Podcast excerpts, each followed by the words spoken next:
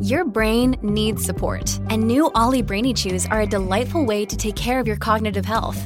Made with scientifically backed ingredients like Thai ginger, L-theanine, and caffeine, Brainy Chews support healthy brain function and help you find your focus, stay chill, or get energized. Be kind to your mind and get these nootropic chews at olly.com. That's O L L Y.com. These statements have not been evaluated by the Food and Drug Administration. This product is not intended to diagnose, treat, cure, or prevent any disease. When you need mealtime inspiration, it's worth shopping Kroger, where you'll find over 30,000 mouthwatering choices that excite your inner foodie. And no matter what tasty choice you make, you'll enjoy our everyday low prices, plus extra ways to save, like digital coupons worth over $600 each week. You can also save up to $1 off per gallon at the pump with fuel points. More savings and more inspiring flavors make shopping Kroger worth it every time. Kroger, fresh for everyone. Fuel restrictions apply. Another day is here, and you're ready for it. What to wear? Check. Breakfast, lunch, and dinner? Check. Planning for what's next and how to save for it? That's where Bank of America can help. For your financial to-dos, Bank of America has experts ready to help get you closer to your goals. Get started at one of our local financial centers or 24-7 in our mobile banking app. Find a location near you at bankofamerica.com slash talk to us. What would you like the power to do? Mobile banking requires downloading the app and is only available for select devices. Message and data rates may apply. Bank of America and a member FDIC. Okay, because I've got I've got some I've got some shit that's happened over, the last few years. Um, I've had some stuff happen in my house, which has been interesting. Then I've had some stuff happen out on the road, which was uh even weirder. But Yeah, whatever you want to tell me, I'm here to listen. so we'll start off with uh with some of the stuff that's happened. So my wife and I bought a house. oh, Geez, it'll be three years ago in November. Ever since we moved in, we we had some we've had some weird stuff happen. Nothing terrible. Like shortly after we moved in, there was a, a bookcase that was over in her craft room that's now made its way over into the studio. But our dog, uh, Ruger, our little beagle, whatever the hell mix he is, he had this uh, little stuffed sloth that he carried around with him all over the place. He's since absolutely destroyed past the point of repair, but he left it up there one night in her craft room and we're just, you know, talking, you know, down in the living room one night and we're like, buddy, where's your sloth? And he kind of, you know, he starts acting weird and goes over to the stairs and he kind of looks up the stairs and I'm watching him from the living room like this dog's going to go up and try to find it, you know, but he's kind of a chicken shit, so he won't go up by himself. So I'm headed over and uh, he starts to kind of whine a little bit and just like tucks his tail and comes running back out into the living room. Like, what the hell is going on? So I go snap the lights on. He won't go, he won't come upstairs by himself at that point. So I come up and I'm looking for it, kind of like looking around. And we had taken a picture in there the night before where he was laying down on the floor with it. And uh, so I'm, looking at the picture. I'm like, where the hell did he leave this thing? Seeing if maybe it's like in the background somewhere. And I'm looking around, can't find it. And it's up on the fifth shelf of this bookshelf, which is five feet off the ground. And it's like tucked back in behind stuff, like somebody just kind of sat it there. So that was the first kind of strange thing that happened here. Since then, like, dude, every time we start doing any kind of renovation, like even simple shit like painting, we start having like activity in the house. A couple of weekends ago was actually the the week that we did the first Sonny Liston episode with you, Well, I remember Yeah, so- I remember you mentioning that. dude. So it was fucking weird. Like I was working in the bathroom, and uh, we've got like uh like shiplap board up in the bathroom, and uh one of the cats had gotten in between the toilet and the wall and sprayed the the wall. So I'm like, that's the whole bathroom stinks. I'm like, I'm just peeling all this shit out of here. We're gonna redo it. So I get this one wall because it was basically just one we had to one wall we had to take down because it's all in pieces and it take out like the bottom like four or five just to kind of get up to the top of it and clear it all out. And I've got those ones. I take them all out and I throw them out on the deck and I come back in and I'm marking the rest of them, you know, like 10, 9, 8, so I know which order they have to go back on. I've got them all marked and I turn and I set them over by our sliding door that goes from the bathroom into the laundry room. And uh, my wife is in the shower. She's scrubbing the tile and stuff. So I turn, and if you look from our bathroom out into our dining room, we have a cat tree. And there's nothing between where I'm standing and the cat tree other than like the dining room table. But when I turn, Mhm. there's a dude standing between me and the cat tree. And I was like, I just kind of like, just turned quick, not even really thinking, just kind of, you know, from one way to the other. And I caught it and stopped and I saw it like straight on. I was like, holy shit. And kind of kept turning. I turned back and it's gone. So my, my wife's like, what, what, what? And I'm like, you didn't see that? And I'm like, I, as soon as I said you didn't see that, I'm like, no, dummy, she didn't see it because she's in, you know, in the shower where she has no line of sight to it. And she's like, what? I'm like, there was just a fucking guy standing in the dining room. She's like, what do you look like? I'm like, I don't know. It was a guy and like wearing like a black shirt. I didn't really see his face. So we've had a lot of stuff like that happen. We had one night where we uh fucking we came in with groceries and coming through the front door and I went right into the living room. So if you walk through a front door, you kind of walk into the living room and then the kitchen and dining room are off to the left. So I went into the right and I'm taking my shoes off and setting stuff down. And she comes in right behind me and turns to the left and she's talking. What the hell are you doing? She just snaps back over and looks. She's like, When did you, how did you get over there? I'm like, I've been here since I walked in. So you were just standing, there was just somebody standing in the dining room I was talking to. And I was like, Son of a bitch. And of course, that was right after we redid our living room floor. So it's like, you know, so Have you done any It- history on the house? We have and We we can't find anything. You know, we can't find like there's nobody's died in the house because state of Vermont that's part of the real estate laws, or they have to disclose if someone's died here or not. I don't know if anybody's died on the property because there's a, a pretty sizable farm. It's like two buildings down from me. It's not like a bed and breakfast, but at one point in time, the people that own that farm owned the property that the farm's on, the property next to my house and my the property that my house is on. So I don't know if it was like uh you know if if somebody had died in uh you know some kind of like a farming accident or something like that. Um or if you know some I, I have no idea it's so weird but and it seems like the only real activity we notice is on the older half of the house so that'd be like the kitchen dining room our bedroom and where the studio and her craft room are the rest of the house was added on like 20 years afterward but seems like a lot of it is centralized right in the older part it's we've had some real strange stuff though I, like I was laying in bed one night and I rolled over and I watched a, a pair of women's legs walk by my side of the bed to go into like towards the bathroom. And I kind of like reached over and my wife's still in bed. It's like, fuck, what is going on here? Damn, dude. I, w- I woke her up and I'm like, did you just come back from the bathroom? She's like, no. Like, okay. Why would you see? and that, that's that's become a, a very, very well used uh, phrase in our house is what did you see? Because like every once in a while you just catch something that you're not sure if you saw something or not. But it's kind of weird. like, like we had one night where uh, where Kevin was coming over to record. He was sitting out in our back, out in our driveway in the back, and uh, he texted me. We are at my parents' house for dinner, and let's like, I mean, my parents' house is five minutes from here. He said, "Here, ready whenever you are." So I texted back, "Yep, headed home now." And it wasn't two minutes, and he called me. He's like, "I thought you said you weren't home. Like, what are you talking about?" Because there's somebody that just walked by your window in the living room. Dude, we're we're coming up by the school. We just left my parents' house. So I gave him the code to get into my house, and he's walking around. And he's like, "There's nobody in here." It's like there's somebody just walked by the the the window. It's like okay, and of course the dogs reacted to it too. I'm like, "What the fuck, man?" Like, I don't know What the fuck Yeah. is going on? exactly. it's never been anything that felt threatening, which is a, a plus. But we've never had anything. still enough to shake you. Yeah, and, like we've never had anything like fall off a shelf or move or anything like that. But um, Hmm. every once in a while, the dogs will catch something where they just kind of, you know, they'll, they'll be laying on the couch and then they'll just kind of like pop their head up and their eyes get real big looking past me. And I'm like, don't, don't, don't, don't, don't, don't turn. don't do it. I just kind of like knock it off and I wait for him to start, you know, calming down. I'm like, okay, good. Cause I have to sleep tonight. So. Do you have any like local haunted places that are terrifying that you've been to?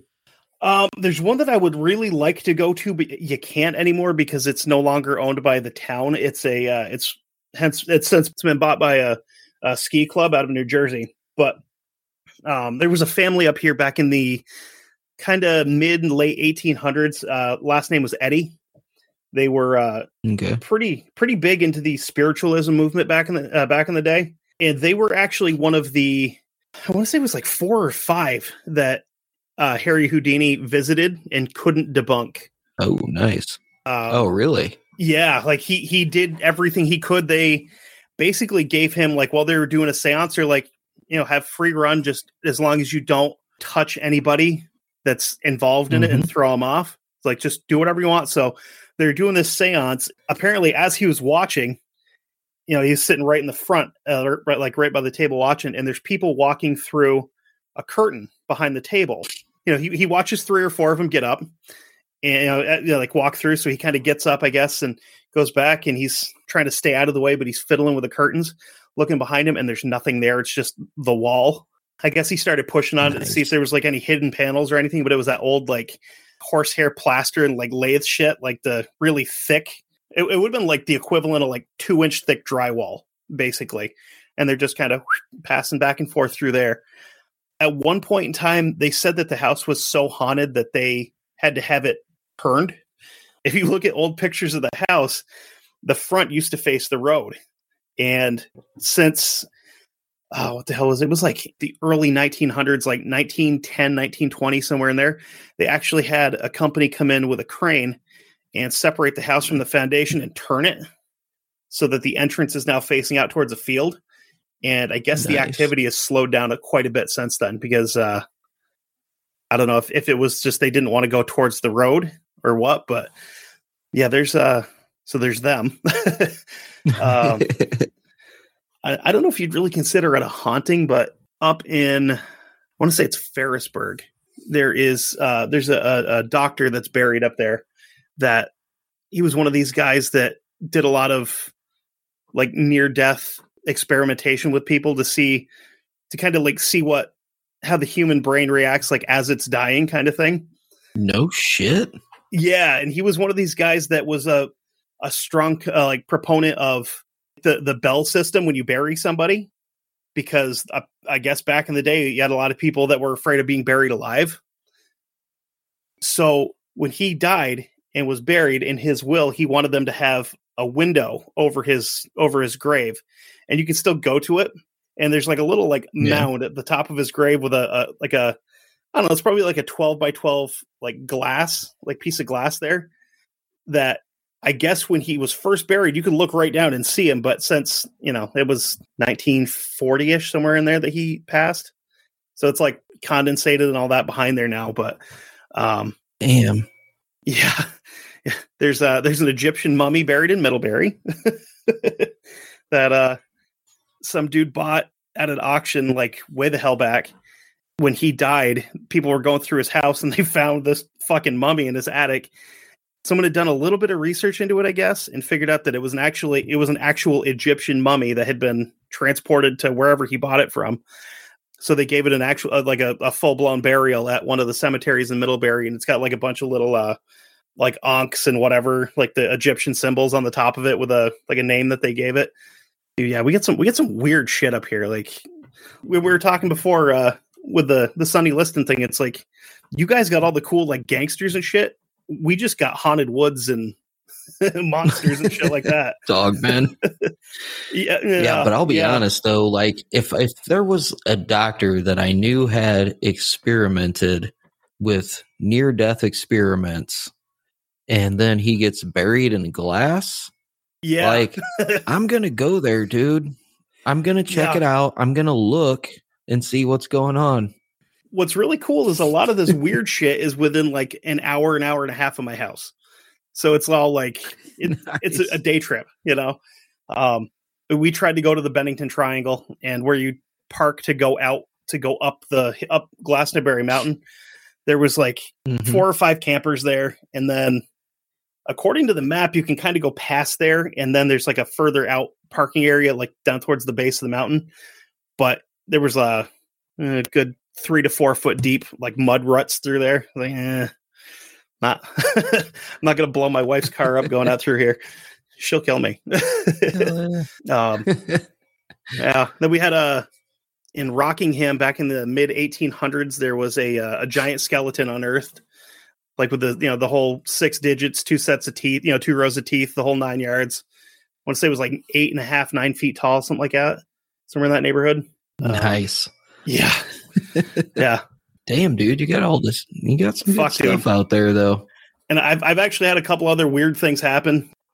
So I was working for a pest control company, and uh, one of my stops happened to be uh, up in a town called Elmore. It's uh, probably two hours kind of northeast to here of where I am, up in the same up in the neck of the woods where they filmed uh, Beetlejuice, up in that same general area within a probably 10, 15 mile radius. Oh, that's around your area. Oh yeah, they, it was uh, East Corinth.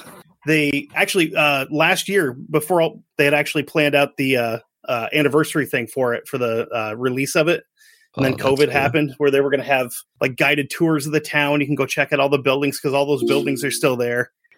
Finally. Hi. I was just listening to Kevin's scary stories over here, and I didn't know what it's supposed to do, you got it though, didn't you?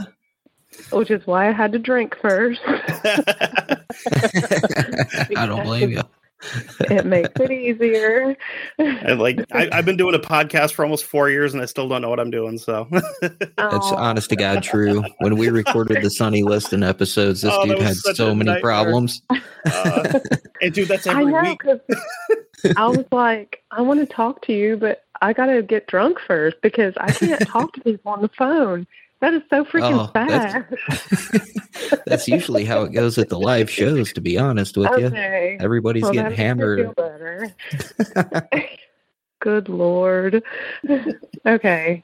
So we're So cool what do you got? What do you got for us today? Well, I actually like I'm like 41 now, just telling you my age. But when I was a kid, like 11, 12 years old, I grew up in a haunted house. So Oh, that's yeah, kind of cool. I mean, well. On a side note, I'll be I'll be 41 here in about two weeks. So there you go. it's not that bad. So, do you want me to tell my like living in my house?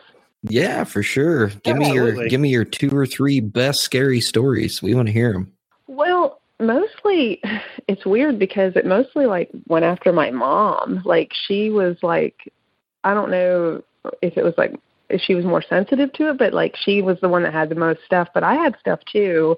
But like when we first moved in, we could totally it was like a house that was like an old a cabin and then they like built they like left the cabin like that was the basement part and then they like built the house on top of it. So it was like you could when you went down when we had our laundry room in the basement, you could see where it was used to be a cabin. It was really weird, but like it was over a hundred years old, and this was about time I was like I was like twelve maybe when we Yeah. moved in. We moved in and like we immediately could like you could just sense weird. It was just weird. You could feel like you'd being watched and stuff like that. So I I guess one day my mom got off work and she went to go take a nap, and she like laid down in bed and she was dozing off and she heard like the back door open and she heard like boots coming up the steps. She said it sounded like someone was wearing heavy boots and they like opened her bedroom door when they got to the top of the steps and she said she looked and like there's nobody there.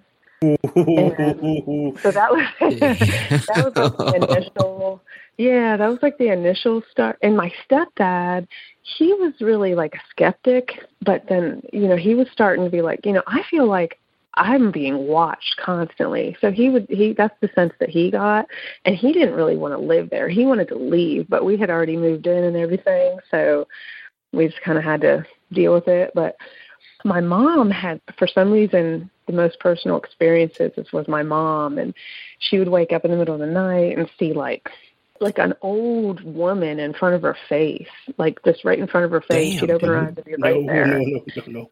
yeah. No, thank you. yeah. Oh, she, yeah, and she'd like wake up and she'd be like at the foot of her bed and she'd wake up that way. Like she would just be at the foot of her bed clutching her blankets and she would just wake up like that.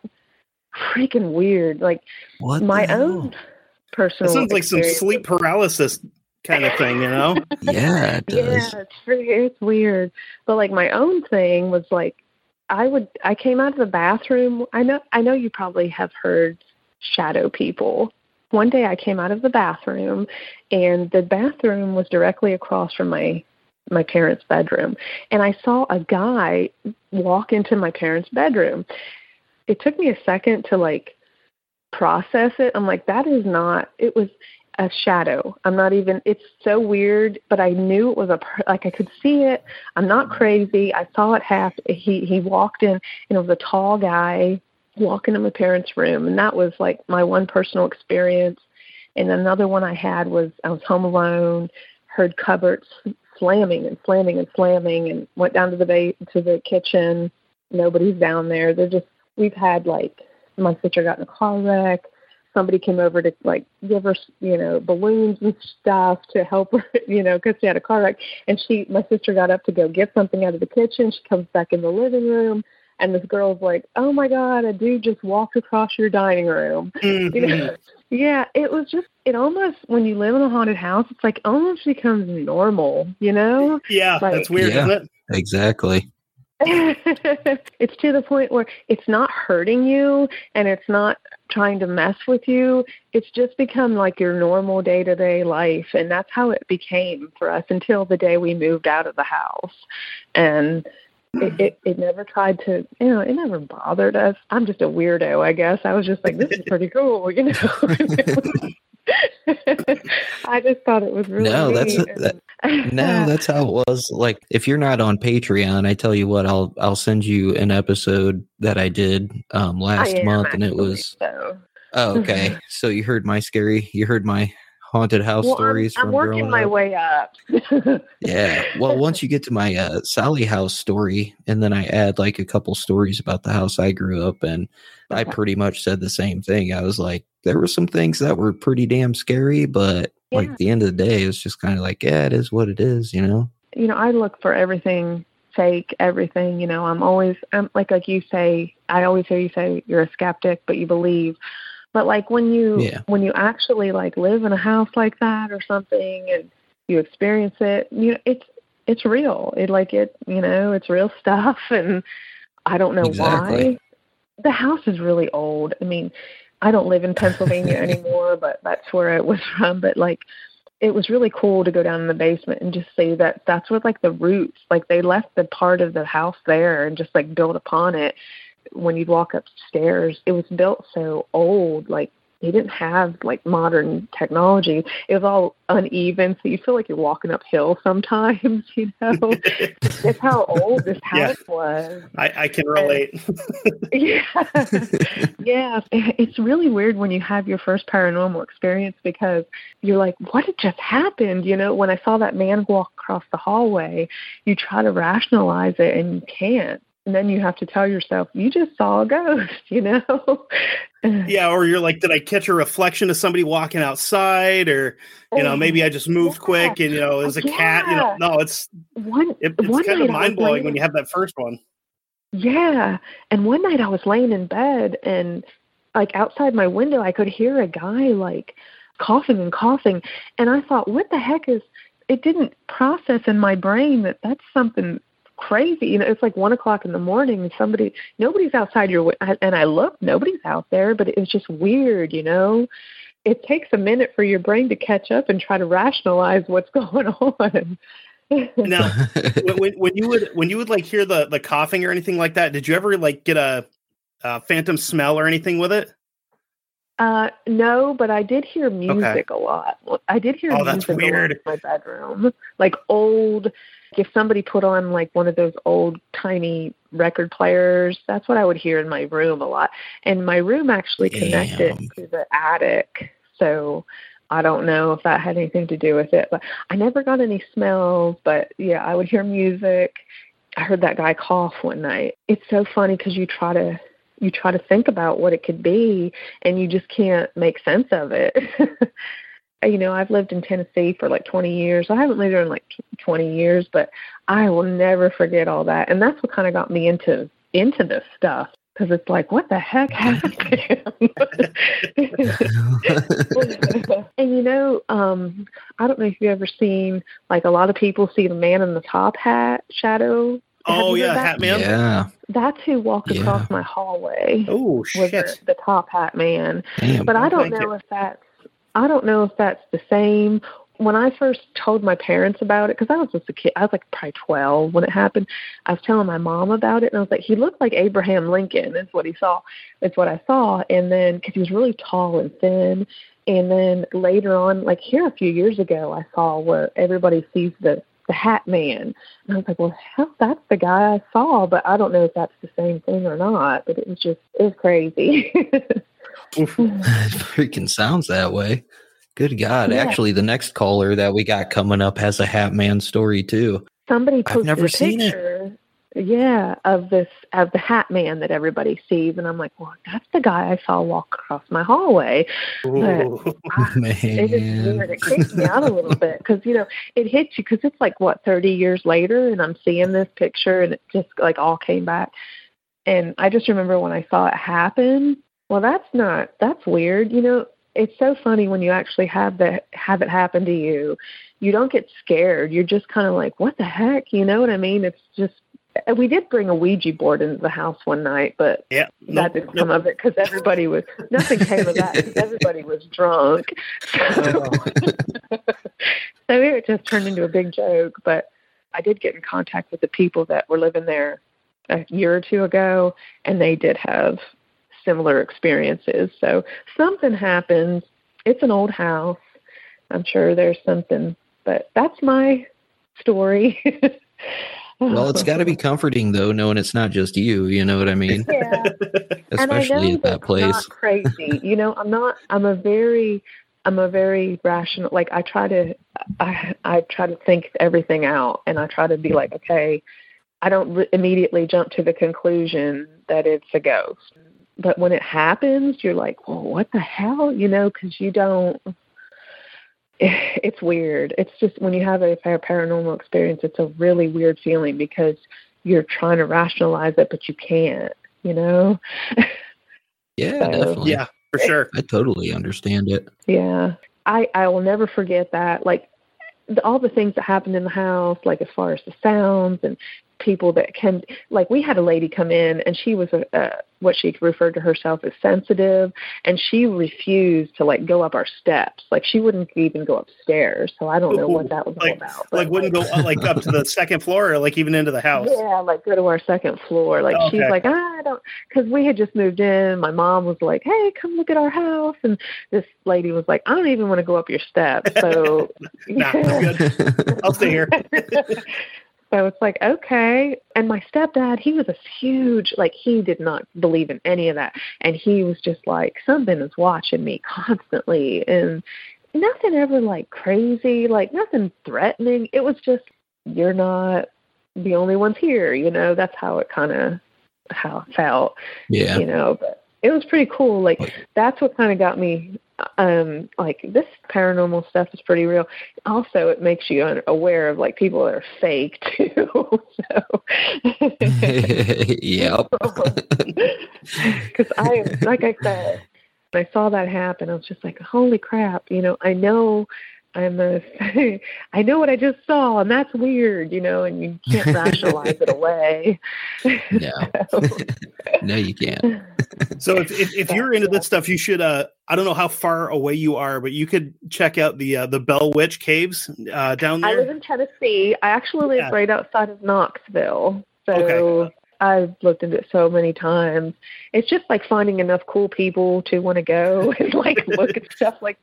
I've, I've got some cousins down there that friends. I've recommended it to, and they're like, "No, I'm good. I'm going to stay home." Yeah, I don't have enough okay. weird friends. yeah, they're just all weird. And, well, they're weird in their own way, I guess. But I don't. but all right. Well, Kristen, I appreciate you calling in and telling us your stories and see see how easy it was. You didn't you're like, yeah, I need well, I, I need a glass of wine. Justin, I can't talk on the phone. I'm not. I'm a texter. How do you think I feel? I'm a texter too, and I and have I, to talk all the time. And right? then I sent my kids to bed, and I'm like, I need to tell my story. And I sent my kids to bed, and I'm like, okay, you can do this. And then I hung up. You know, We when I hang up, I'll probably have to go get another glass of wine. Got to calm the nerves a little bit. I, isn't it weird? I hate how my brain is, but well, that happens sometimes. That's all good. That's how mine goes too. It it is. It's crazy. We can't but um I can't really think of anything else that really happened in the house, but that was like personally and you know, when you tell people there's still people that I tell and they don't believe me and I'm just like whatever, that's your choice, but I know I'm not crazy. I know what I saw and everything, but I'm so there's so many fake stories out there, but I know my own story and I know you know it's not No, I agree. but um I, I'm glad I didn't have what my mom had. For goodness sake, like waking up and like a woman in your face. That's creepy, man. But I just had Uh, like you I'd know, freak out. Yeah, no, thank you. Shadow Man walking across the hallway. yeah, that's I'll crazy. take I'll take it at a distance. I don't want it right, you know, right up in my face. Yeah. Well, I think my mom is sensitive, and I think also, um, unfortunately, well, I don't know if it's unfortunate, but I think my daughter is sensitive too because I hate to go off on another story, but when we were in Gettysburg, because I'm Oh, from Pennsylvania, oh, shit, I like yes. I grew up yes, we went to Gettysburg and my daughter saw she didn't have the guts like she was so scared, it freaked her out. She's like, Mom, we went on a ghost tour and, you know, it's like this building is this and this building is this. That's what it pretty much was. We got back to the house we were staying at and my daughter, she's only eleven, she's like, Mom, I saw a soldier and I saw him carrying a gun. So I'm like, I think she, so I think she's kind of sensitive to stuff too, because nobody, she said nobody else reacted to it, but she did, and she didn't know how to, she didn't know how to process that. so she saw actually a Union soldier because she was doing her homework one night, and it was on the revol, on the on the um, Civil War. And she goes, Mom, come here. She's like, Look at this guy. This is what I saw in Gettysburg. He pays out, attention to pay attention in history like- class. Yeah, she was kind of freaked out, but she was kind of like, and she's not scared about it. You know, she's just like, it's pretty cool that I got to see that, you know, and nobody else did. Where I would probably be scared out of my mind if I was 11 years old and saw something like that. But but she she likes to watch all the ghost shows with me. And my son, he's just like, this bunch of crap. If I tell him the stories about my haunted house that I grew up in, he's like, "Mom, you're crazy," you know. So you say your daughter your daughter's seen stuff? she has. She has seen several things, and she, you know, we're pretty close where she can just talk to me. She's like, "I saw this or that," and she tells me. And so far, you know, she hasn't seen anything that's really scared her. She's just kind of accepted it, like, well, okay, you know, it, it chose to show itself to me. Like we had a dog put to sleep, and she saw the dog like up in her bedroom, like, and the dog never went upstairs. We don't let our dogs go upstairs and everything, so she was telling me about it. She's like, I saw him. He's just like laying in front of my closet, and we never let the dogs go upstairs. They stay downstairs, and I was like, well, maybe you're just, you know, he was saying goodbye to you or whatever, you know, because it was like out of the blue that we had to put him to sleep and everything. It was awful. But, Yeah. and she tells me, so I'm like, if you ever see anything, you can tell me because I believe you. And I wanted to, you know, I just wanted to know that I believe her. Because I know she's not making it up. Because when she saw the she saw that Gettysburg soldier, she was like, it freaked her out, and she didn't know what to. That was the first time it happened when she saw something, and she we got back to my sister's house, and she's like, Mom, I need to talk to you. She's like, I saw something. we were by a cemetery actually, and we couldn't go in the cemetery. It was um the tour that we were on wasn't a tour where we could go into places. They would just point to these houses and stuff. But apparently, while we were on the tour, she saw the soldier walk in, like like walk and then like disappear. And then when she did her homework one night, she said, "Well, this is this what he looked like. He was a Union soldier by the the outfit and everything." So, which I know Getty, Gettysburg is like super haunted. Oh yeah. yeah, oh, definitely. but yeah, she she's I think she just has a sensitivity to it, and and and the thing is, I'm really cool with like she's like she's okay with it, and she's like okay with it, and she just kind of until it freaks her out a little bit. Hopefully that doesn't happen, but Yeah. All right. No, thanks for calling. Okay, I'm no problem. hear more. Okay, See, cool. you didn't I'll- even have to get drunk to call. We're pretty good people. Yeah, I'm a little bit drunk. No. It's just just a smidgen. but it's nice to talk to you. I mean, yeah, it was good to talk to you too. Like, Absolutely. If you don't mind a quick plug, uh, if you want a super like crazy scary haunted house story, we did an episode last year for Halloween uh, Uh-huh. called the uh, called the Screaming House. It was uh, about the LeChance family in uh, Union, Missouri, I believe. Yes, Yeah, it's Missouri. Um, probably one of the scariest hauntings I have ever like read anything about. It was fucking terrifying to be completely honest. okay, All right. cool. Thank you for I'll talk to you later, Kristen. Okay. Have a good night. Bye. Okay, bye. Bye. What's Hello? up? Can you hear me? Yeah, I can hear you. How are you doing? I'm good. How are you? Eh, I can't really complain. We got some freaking Kristen lived in a haunted house. We got some good stories out of her. I know. I I heard the tail end of that. I was like, wait, I really missed some shit. Well, it was funny because you had messaged me about the Hat Man right at the same time she started telling us about her shadow person Hat Man story. Stop. And that Get was the Oh after- my god, your face That that was- was that was awesome. Yeah, and that was right after Kevin got done telling me his Hat Man Shadow Man story. So I was like, all right, let's do it. Bring Yeah. it. You know, it's so funny because I'm not plugging it, but I just started a podcast and part No, of it plug is it. What like is it? paranormal- Absolutely. Uh, it's it's called Where the Weird Things Are. oh, I like it. Good name. I like that. I like it.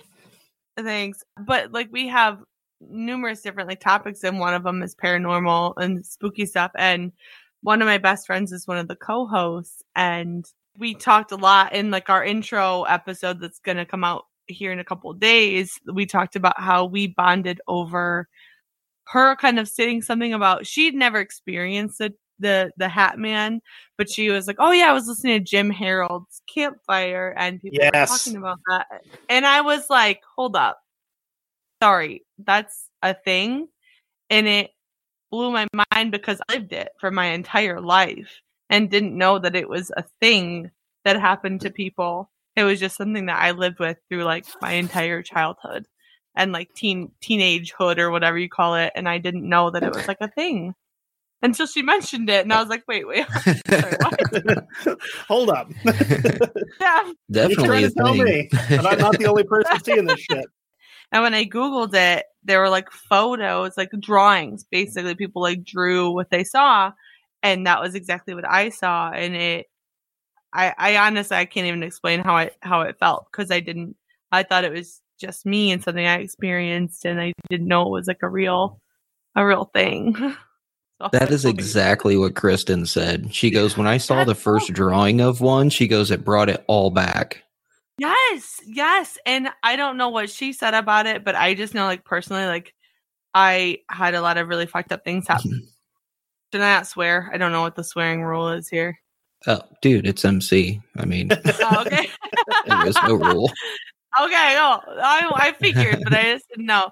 So, yeah, I, there's like a lot of fucked up things happened to me my childhood, and I went through a lot of really horrible trauma. And my theory is that this entity really um, attaches itself to trauma and to fear and to darkness. Yeah. And I was I was going through a lot of that as a kid, as a teenager, just literally living through fear for the majority of my life and that's why it was there. But then the second I moved away from that and I changed my life, I haven't seen it since. Interesting. Really? mm-hmm. No, I haven't. interesting. Not since I moved out of my childhood home, and like ultimately, what what it was is like the the environment I was living in, and one particular person I was living with was really tormenting my life in a really horrible way, and I think that was attaching itself to me um, because I was living in so much fear and pain constantly. And so it would it was a very regular occurrence that I would wake up in the middle of the night and there'd be this figure in my doorway. And uh, Hmm. it was it was just always it was just always or like I I experienced like small small shadow people as well like clusters of Yeah. them always coming at me that was a regular occurrence as well go. So on that note, I got to ask because I did a shadow person episode, I think a couple years now, and they actually simulated a shadow person experience. And I believe they did this controlled study in Switzerland. I believe you can actually look it up. They have the whole scientific study from start to finish, what they did, how they did it, and what happened. And they actually simulated one in the brain of this woman. So I got to ask, like, with all the different theories about the Hat Man or the Shadow Man, I mean, you have interdimensional, you have residual haunting. Evil entity. Brittany, what do you personally believe about it? And then afterward, Kevin, I want to hear what you think about it too. I believe it to be um, an evil entity. I do have I have a little bit of experience. I am a very spiritual person. I do a lot of spiritual practices.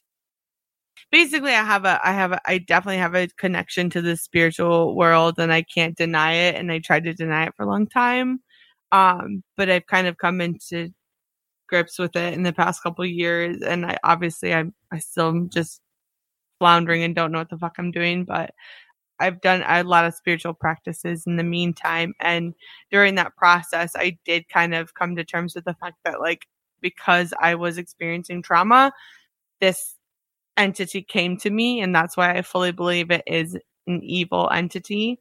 Just because, like, just the things I've studied and experienced and everything since then, I've, um, I do truly believe that it feeds off of fear and I was living in fear for so long. And the second I stopped living in fear, I didn't experience that entity anymore. Hmm. So, kind of like a poltergeist scenario almost. Uh, almost, but it's not the same. It's it's poltergeists are. Well, I I mean I know the difference, but I yeah. was just asking you. Right. Yeah. Right. So it just felt like it felt poltergeists feel more like annoying versus this was more like terrifying.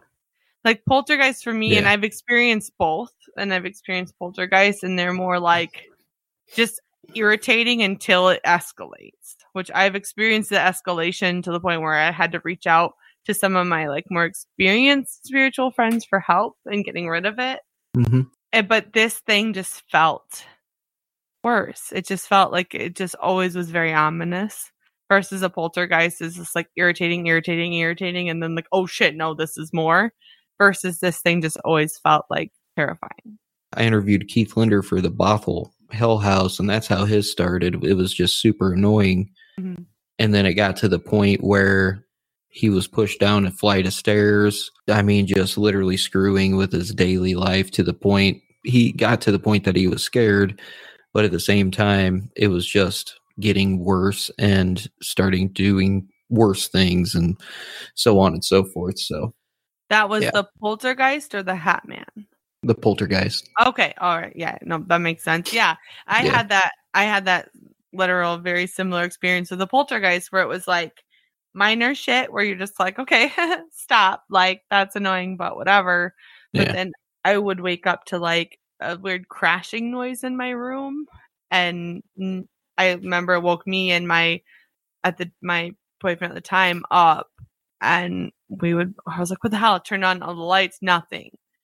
Or it'd be like the feeling, literally the feeling of like a steel toe boot kicking the baseboard of my bed to wake me up.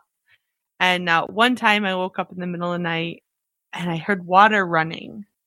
And I was like, okay, weird. So I got up and I went to the bathroom and I opened the bathroom and it's just steam billowed out.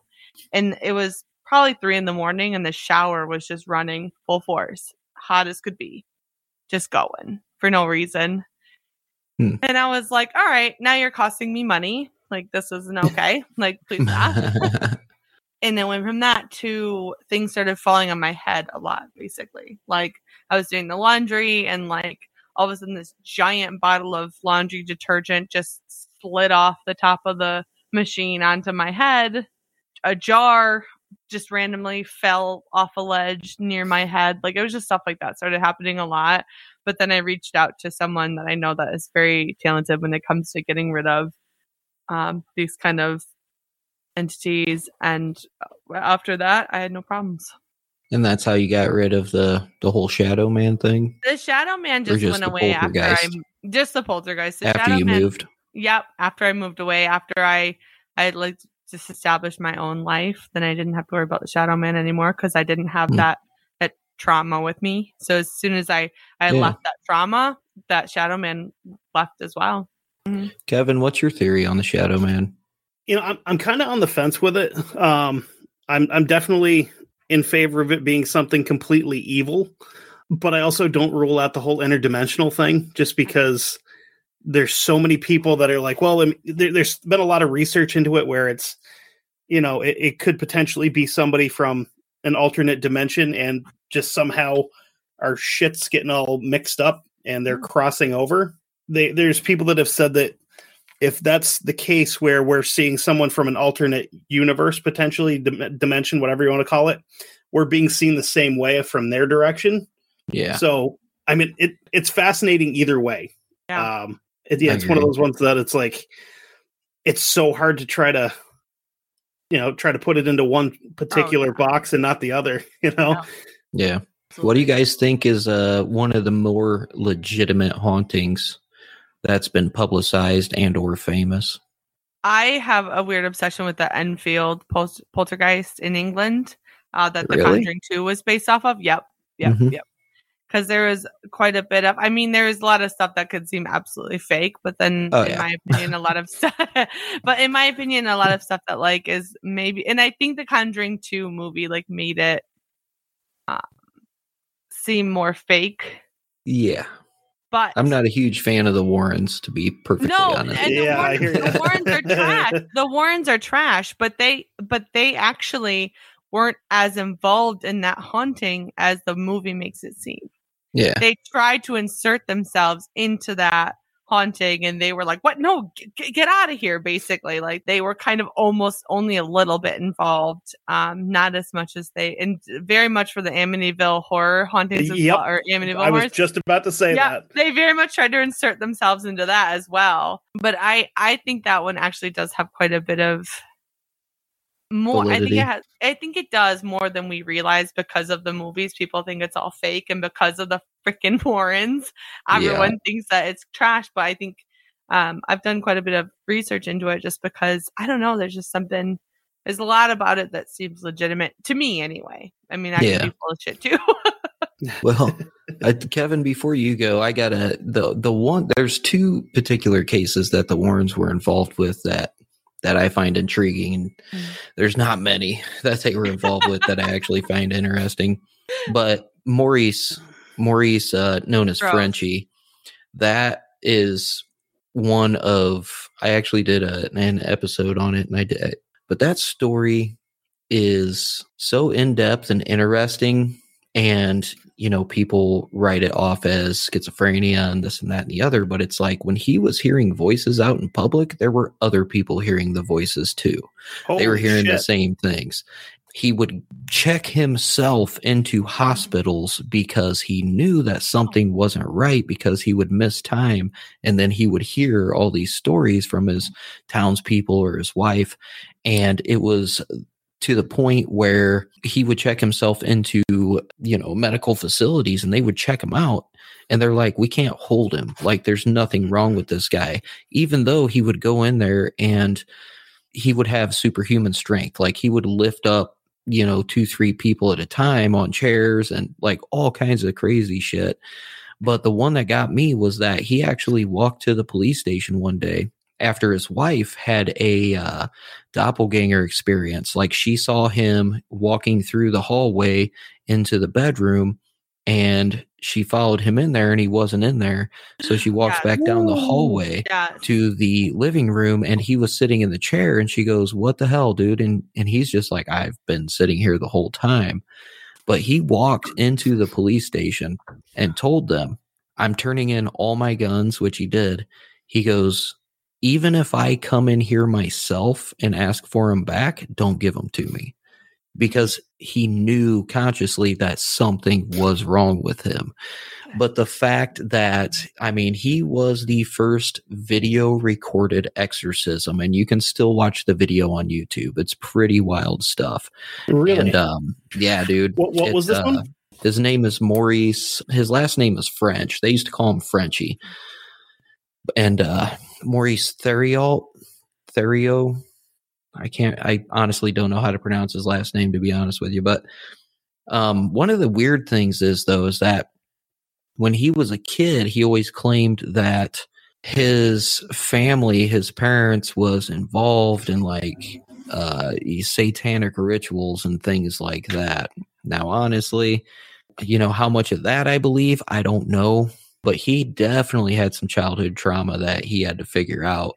But he was just conscious of the fact that something wasn't right, which kind of goes against the grain when you talk about you know schizophrenics or DID and stuff like that. But I mean, it got to the point, and like I said, I did an episode on it like I think three or four years ago.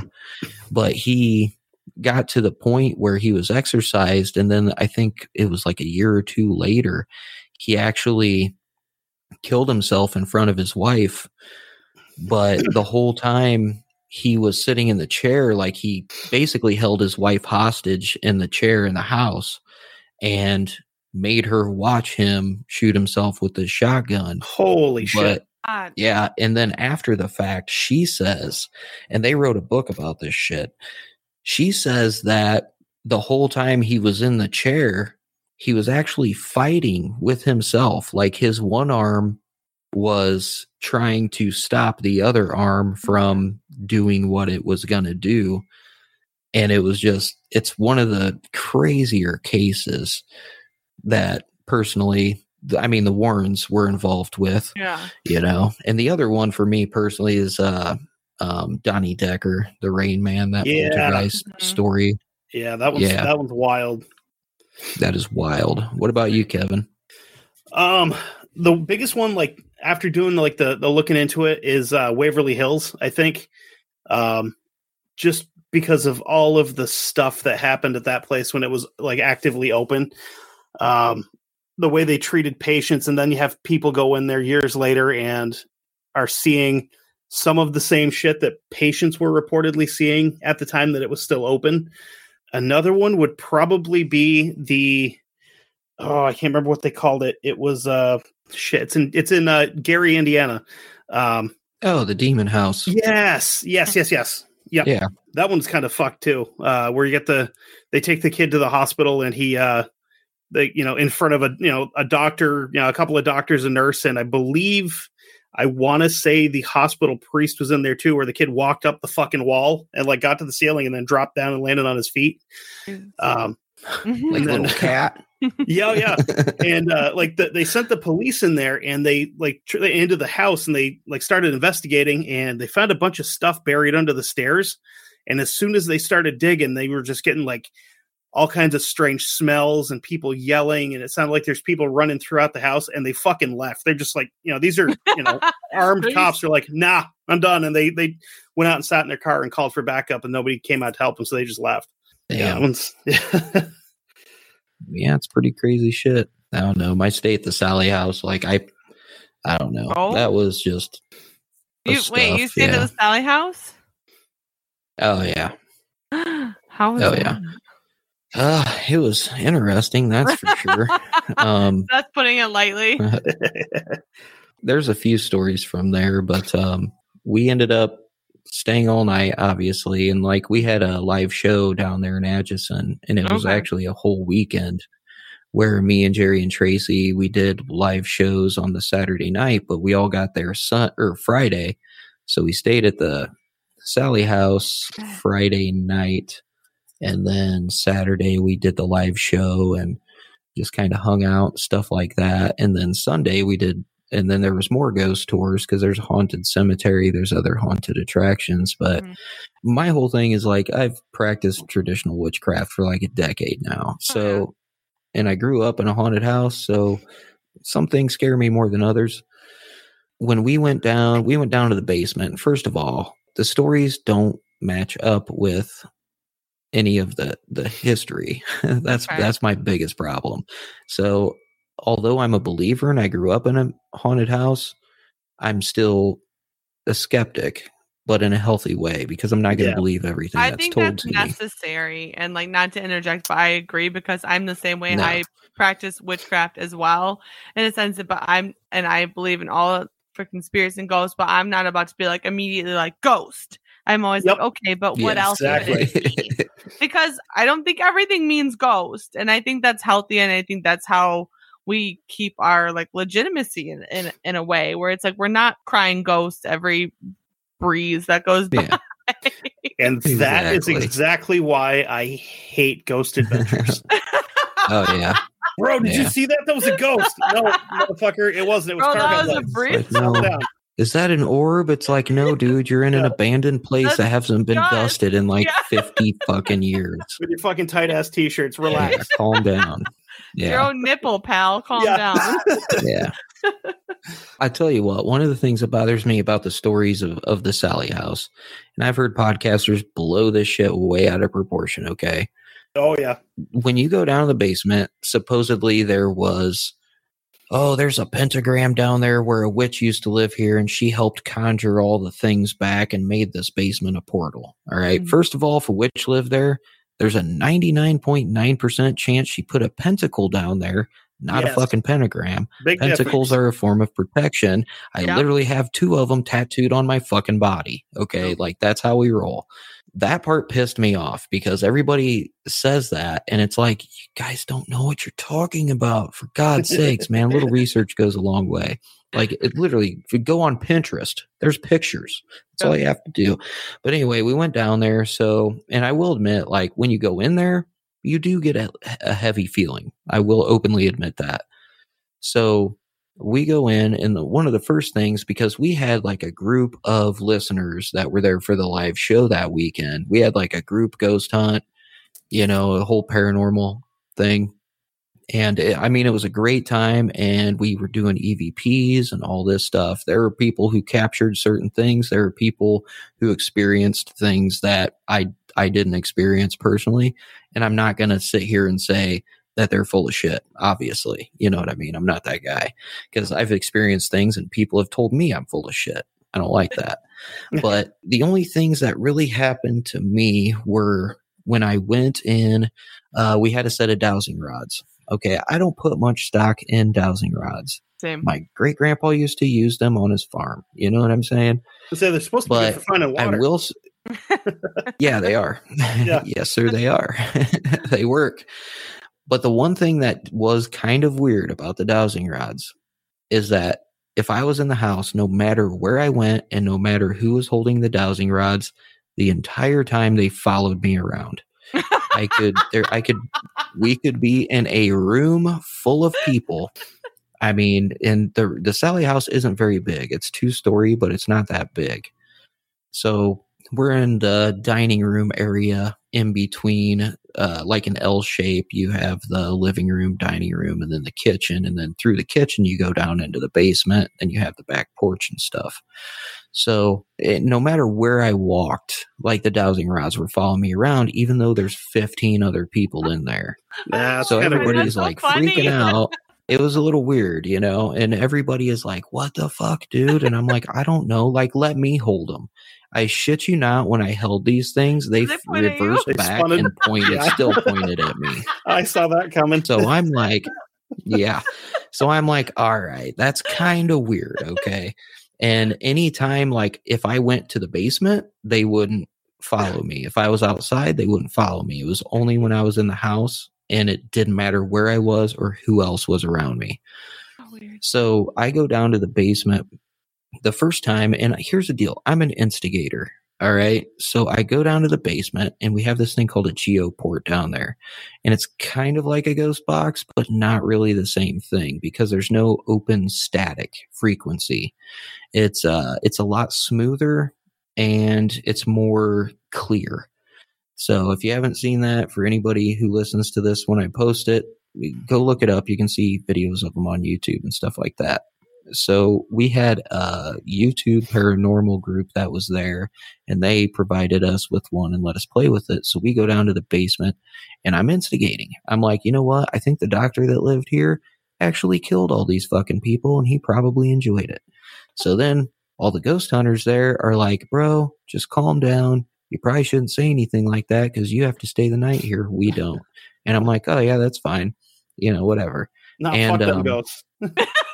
yeah, well, the the geoport started growling at me. So there's certain words that are programmed into these things, and a growl is not one of them. Okay, so everybody looks at me and they're like, you know, dude, you need to apologize. We yada yada yada. Get out of the basement. I'm like, all right, whatever. I need a cigarette anyway. So I'm sitting there and I'm like, I'm like, okay, I'm sorry. You know, I really don't think you killed anybody. You know, we're going to stay the night here, right? And the geoport answers intelligent, like the whole night, the thing answered back intelligently. And when I said that, it said, good luck.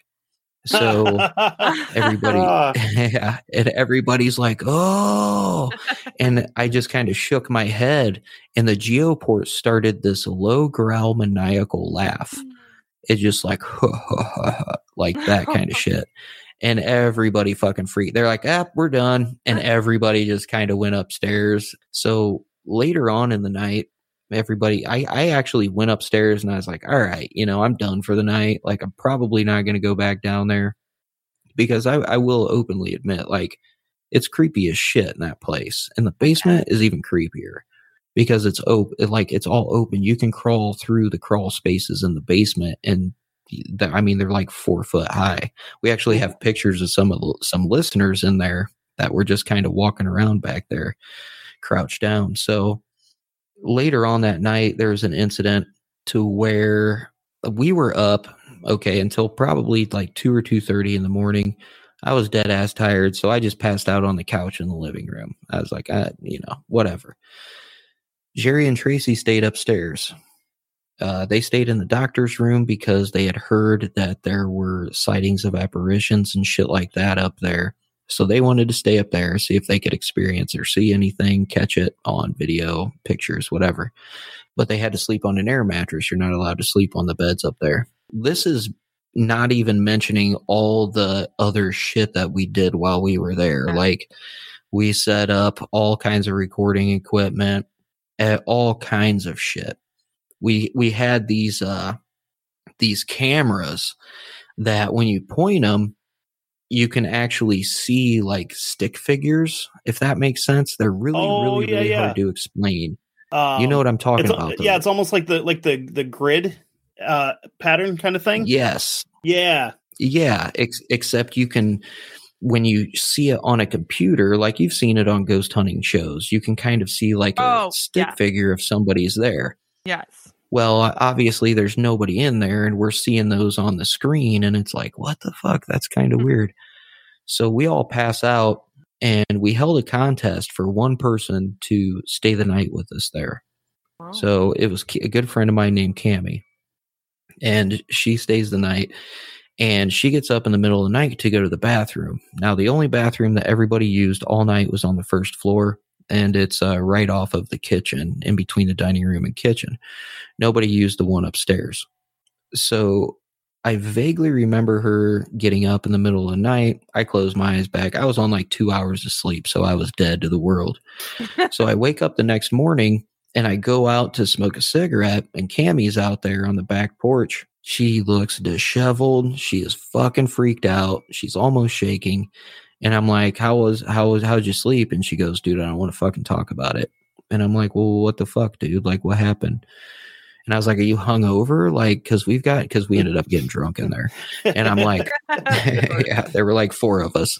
there was like four of us just pounding wine and do? beers and you know hanging out. exactly. So I said, "Are you hungover?" And she's like, "Dude, how, how many times have you seen me hungover of every event that I've traveled to?" And I'm like, "Yeah, that's a good point. Never, you know." So uh, she goes, "If I tell you, you can't fucking tell anybody." Which I've already clear. I actually did two episodes on my Patreon about this, so everybody's cool and out in the open about it. So apparently, in the middle of the night, Cammy woke up to go to the bathroom, and that's the last thing she remembers. She wakes up the next morning, laying in between Jerry and Tracy in their bed with no clothes on, and she doesn't remember how she got there. So Ooh. Jerry kind of points to the end of the bed as soon as she wakes up. She grabs her clothes and like scurries out of the room because she's fucking embarrassed and has no recollection of how anything happened. So the one thing about this house is that there's a lot of stories about missing time and people being in trances. Like there's a whole thick book of shit that people have experienced there, and that is the most common one. Oh. So basically, we had no clue. Like Cammy had no fucking idea what happened. Nobody did. So I told her, I said, let me tell Maria because she's the one who runs the the tourist the tourism there, and she's the one who runs the house.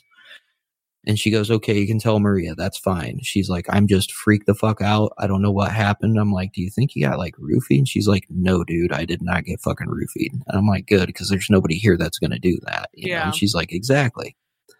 So um, Maria had, because I was so tired, Maria had picked me up from the hotel and taken me to the house, and she was dropping me off at the hotel that next morning after we had all woken up and everything. So I'm telling her about it, and she's like, "Oh my god, what the fuck, dude? Like, I gotta talk to Jerry." And I'm like, "Dude, don't!" Like, she's so fucking embarrassed. Anyway, we had like another another thing to do there at like 2 p.m. that afternoon. So she comes and picks me up. And on the way there, she goes, first thing Maria says, she goes, You will not fucking believe what Jerry told me today. And I'm like, Oh, here we go. and uh, so apparently, according to Jerry, he hears a noise of somebody using the bathroom upstairs in the middle of the night. He said it was like almost three o'clock on the dot. And he doesn't know who it is. All he can see is a silhouette of somebody because the only real lights were was the moon coming through the window up in that bedroom. So he goes, I kind of looked at my phone to see what time it was. He says about three o'clock. He goes, I go look because I heard that noise, but then I kind of felt somebody there. And he goes, standing at the edge of the of the mattress is this figure, and it's like arms by by their side, limp, head down, and all of their hair is just in front of their face going down. Oh and shit! he goes, Mm-mm. Yeah, dude, like the fucking ring. I was gonna say it's the ring yeah, shit. yeah. I don't like that at all. Yeah. Yeah. And he says there's no moving, there's no fucking breathing. They just stood there for like five fucking minutes. And he goes, I'm not gonna lie, I was fucking terrified. Like, I didn't know who the fuck this was. He goes, I knew we had three women or four women in the house. He goes, I knew it wasn't Tracy. She was right beside me. It was either my stepdaughter, Cammy, or Maria. And he goes, the body style that I could see silhouette wise, it was either Cammy or my stepdaughter. So he goes, right when I think that shit can't get any weirder, she starts taking off all her clothes and crawls What into the fucking bed. fuck? Here's what makes it even worse. He goes, I was fucking terrified, dude. He goes, so I kind of like turn towards her as she's laying beside me and her head is turned towards me. Mm. Her eyes are wide the fuck open, staring at me, dude. And he goes, she did not fucking Nope. blink. Yeah. He goes, she did not fucking Oh, blink. And he goddamn. goes, I'm thinking, he goes, I don't know what to think. I don't know if she's sleepwalking. I don't know what's going on. He's like, you can't wake up a sleepwalker, but I'm also fucking terrified because of the whole situation. So he goes, I just kind of rolled over and put her back to me. isn't going on. You know, yeah. Yeah. And he said he forced himself to sleep, right? no. So he wakes up. Yeah, he wakes up and he turns back around just because he was like, I didn't know if it was a bad dream or if it was real. And he turns back around, dude, rolls over and he goes, She is in the exact same fucking position, still staring at me, Damn it. still staring at me with her eyes fucking wide open, dude Damn it. and he goes, I was fucking scared. And he goes, at that exact moment, he goes, she blinked. And he ah. goes, her eyes moved around. And he goes, her eyes moved around and she looked around and she, you could tell that she was hmm. fucking confused. She had no idea where she Oh, was. That's fucking And he weird. goes, she kind of looks around and then she realized she didn't have any clothes on. And that's when Jerry pointed to the end of the mattress and was like, they're over there. And she ran out of the room. And when Maria told me that half of the story, I was like, what in the fuck is going on here, man? right? Like, what is going on, dude? I'm the one Oh. instigating everything. Why feel like everybody else gets picked on, you know? But that is- done? And like I said, for my listeners who are on Patreon, they've I actually interviewed both of them, and they both tell the story. That that, that was weird shit that happened at the Sallie House. Yeah. Other than that, it was a great weekend. Great weekend. Other than that, fantastic. We had brunch, Yeah, we had a lot of fun. yeah. So if, if, if time, you're cool dude. with it, I've got to tell you one last one before you go to bed. And I actually kind of bu- uh, busted out the whiskey here a few minutes ago for this because Oh. it's potentially the worst thing that's ever happened to me. Um, Okay. Let's hear it. So it was uh 2015. It was the year before my wife and I got married. Uh, we were living out in Chittenden. Um, remember I was telling you about that that family, the uh, the Eddys that are in the area. Um, Yeah. so it's where we were. We were about a mile and a half from their house. Um, so I was actually sitting on my couch. I was I remember it clear as day. I was playing Rainbow Six Siege with Kevin and Seth. This is before we started the show, and uh, my headphones died. My my headset. So I was like, you know, fuck it. It's like it was right before Christmas. It was like the 15th, 16th, somewhere in there, December. Um, like I'll run into into Walmart real quick and grab another one. It was like 10 o'clock, so no big deal. And um, there's a road that kind of connects from Chittenden up into Rutland, which is the next big town.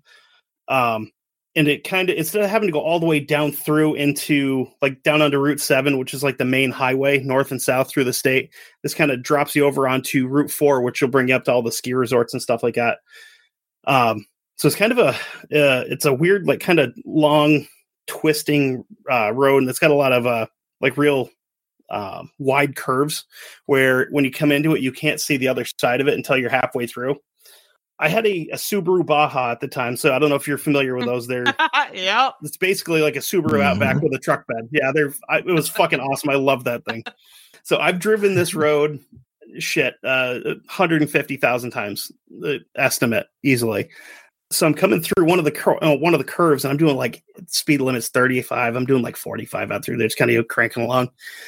Um and I come through like starting to one of the curves and as I come into the middle of it, my headlights hit this fucking thing in the road. And uh get the fucking cold chills thinking about it. Mm. So it's down on all fours in in my lane, uh, from the ass end of it to the tip of its nose. It took up the Oh. entire lane that I was in. Um, My Holy lights are flickering. Sorry, just si- just side note, my lights have just started flickering. And Uh, no joke. Yep. so I stop obviously because I'm like, what in the fuck am I looking at here? And it's just it's just fucking standing there like it's supposed to be there.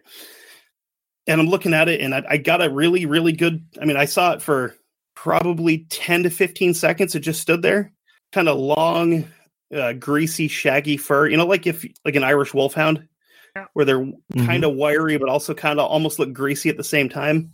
Mhm. The the fur was like that, but it was darker gray. Had a, a a- a strip down the middle of its back that was almost black, and it was really bristly up towards the top. The head, it, it's still it's still hard to explain. It's almost like if you were to mix a bear and a German Shepherd. So if you had like a German Shepherd head, but like the size of a black bear, like real wide, real thick snout, and its eyes were like a like an ambery color. I don't know if it was probably just the the lights from my headlights hitting it, but they weren't like red or anything crazy like that. There it was ambery yellow kind of kind of deal. And as I'm looking at it, I'm noticing things that just don't make a lot of sense. Like you know when you look at, at the back legs of a dog, they've got that kind of like almost like an ankle bone that kind of pops out Yep. Mm-hmm. so it had that, but it was up too far, and the back feet were bigger than they should have been, like lengthwise. And the front paws, I use the word paws very loosely, looked more like uh like raccoon paws. So you had like individual fingers with you know you could almost see like the knuckles in them. And I just sat here looking at this fucking thing. Like I had my handgun with me in the car. I had a 40 caliber Glock, and I was like, "There's no fucking way that if I get out of this, if I get out of my car, and crack one off of this thing, I'm getting back in." so I just kind of sat there like dumbstruck, just watching this thing, and it just kind of, you know, still on all fours, just you know, down off the side of the road. I I, I was just completely. I, I don't know. I it, I had no idea what I had just seen. Yeah. So I didn't even like go all the way. I didn't even end up, you know, doing what I was going to do. I went into Rutland and took the long way home because I'm like, I'm not fucking going back down that road.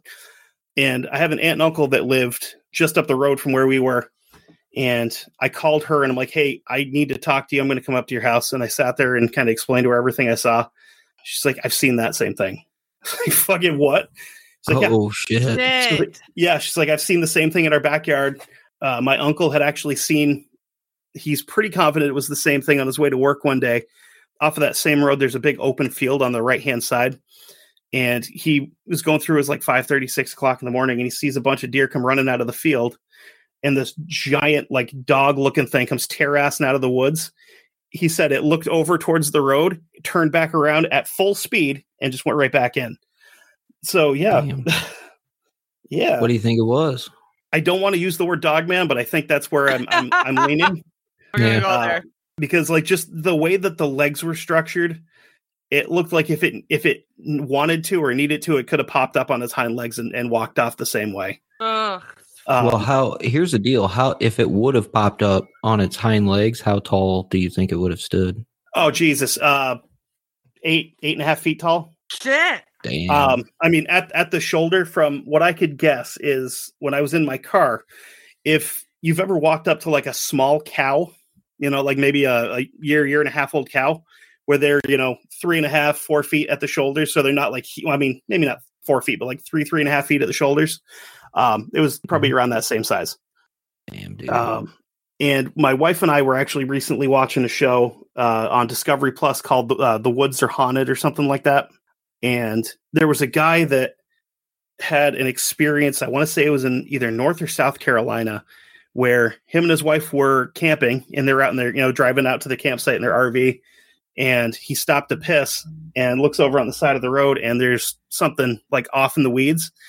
And as he's explaining it and you know going into detail as what he's seeing i was sitting on the couch and i i started crying because it was i was hearing the exact same fucking thing that i had seen except his as he's sitting there watching it he said he heard two really loud cracks and then it stood up i was like nope nope nope no fucking way because uh if i had seen that again and it stood up i don't know what the hell i would do there because i mean it was yeah.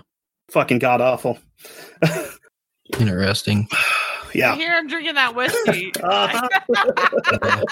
That's the best. Yeah, because I've got to go to bed after this. yeah. Good luck. Yeah. It'll be a whiskey. Speaking of which- kind of night. Well, I tell you what, we'll end in for tonight, and I'll probably do this again this weekend. And obviously, both of you are welcome back. Kevin, Oh, you're shit, in the yeah. group, so I'm sure you'll see my post. Hell yeah! All right, Brittany, plug your new podcast. Oh yeah, where the weird things are. That's what it is. I don't know, Justin. If you do, you know who I am? I'm. Um. I remember uh, being on a call with you with Heather. Yes. Yeah, exactly. Not being like a dick. Do you know who I, I am? a- but like I, I I, just didn't know if you remembered who I was. Yeah, I'm Heather's. I'm I Heather's friend. I, I um I'm gonna be co-hosting, well, more or less co-hosting uh Nature versus Narcissism with her in the reboot. Oh, well. cool. So yeah, so Sweet. yeah. So I didn't know. I just That's didn't know if great you. It, it wasn't like a do you know who I am? Yeah. It was more like do you remember me? Now my memory is usually pretty sharp. I remember. oh, what's that like? Right? Uh, it's uh, more of a curse than a blessing. no, but thank you for that. for having me. This was nice. So Well, you're welcome back anytime. Like I said, I might do this more often because it's pretty cool getting stories and stuff from other people and everything like that. So, kind of an open lines Friday, man. yeah, this, is really, this has been pretty cool. Like Yep. I didn't know what to expect, but I was like, uh, and I'll sit on the couch. And I was like, "Yeah, I'll go talk to Justin for a few minutes." Yeah, and I- uh, That's yeah. That's what I said. I turned to my boyfriend and I was like, "Hey, I'm gonna go do this thing real quick. Sorry, like I know we were like we were in the middle of watching The Walking Dead, and I was like, I'm I'm gonna go do this. So sorry. yeah. Worth it. Yeah, I'll do it again this weekend, and after that, probably once a month, just to so people can call in and tell stories and talk and all that kind of cool stuff. I think it's kind of fun, and I'm a huge Art Bell coast to coast fan, and sometimes Yeah, you, know, you, yeah, yeah, you just yeah. get those gold stories, man. So, all right, well, I will talk to you folks later. Kevin, Oh, yeah. Dark Windows podcast. Everybody already knows him. ouch. Yeah, maybe. We're a fucking frog's hair away from hitting four thousand downloads on the month. So that's a pretty good one for us. Woo! know, Fucking hey, buddy, that's pretty damn good. Uh, well, I mean, how shit, far away? Let me go do that right now. I mean, it do- it doesn't hurt that we actually had somebody you know do a series with us that actually knows what the hell they're doing. You know, so it kind of helped. Kevin yeah, that- H. that- oh no, that's that's you. I was talking about you. oh, oh, okay. now let, let's be real. Yeah, we I all was know just that along I'm the the only one that knows what the fuck I'm doing on my show, and that's barely. The episode I mentioned um, to the last person that we were talking to, um, the About screaming, the the, screaming, Screaming house. House? Yeah, we got a one star review on that because one of the somebody uh, was like, "Well, the guy that was was uh, doing all the reading kept stuttering and stammering through it, and you know he didn't know doesn't know how to read." And I was like, "Motherfucker, it's Oh. called voice acting." Like I was trying to you know get into character here a little bit, you know. So it's like, Oh And god, got- then I'm worried about my podcast. oh, I, I was like- stammer through life. So oh shit I, I we, we took a page out of justin's book where when people leave us like it, it's one thing if you leave us a one star review and there's a good reason for it but Mhm. if you leave us a one star review and you're just being an asshole it's like we're gonna call Yeah. you out and i will i will give I'm people your itunes read- and your itunes I'm not, I'm not gonna read mine. I asked one of my best friends. I said, "Hey, can you?" Because her boyfriend, she's one of my my best friends, and she's the girlfriend of another one of my best friends who's also a co-host of my podcast. And I said, "Hey, could you read the reviews and like tell us the actual constructive criticism?"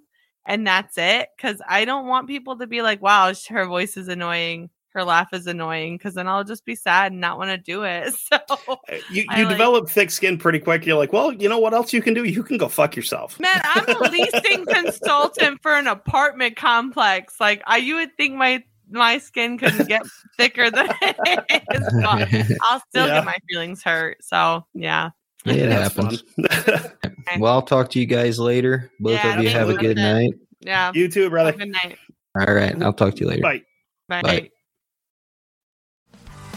Hey, what's up, everybody? This is Joey Galvez. I want to tell you guys a little bit about the Department of Metahuman Affairs.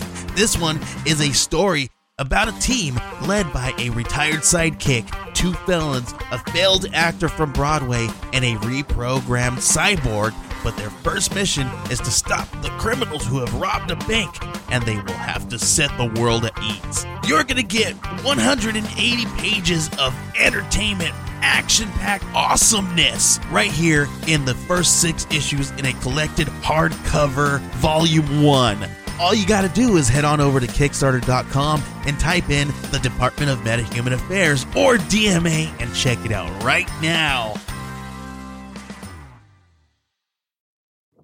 Hello there.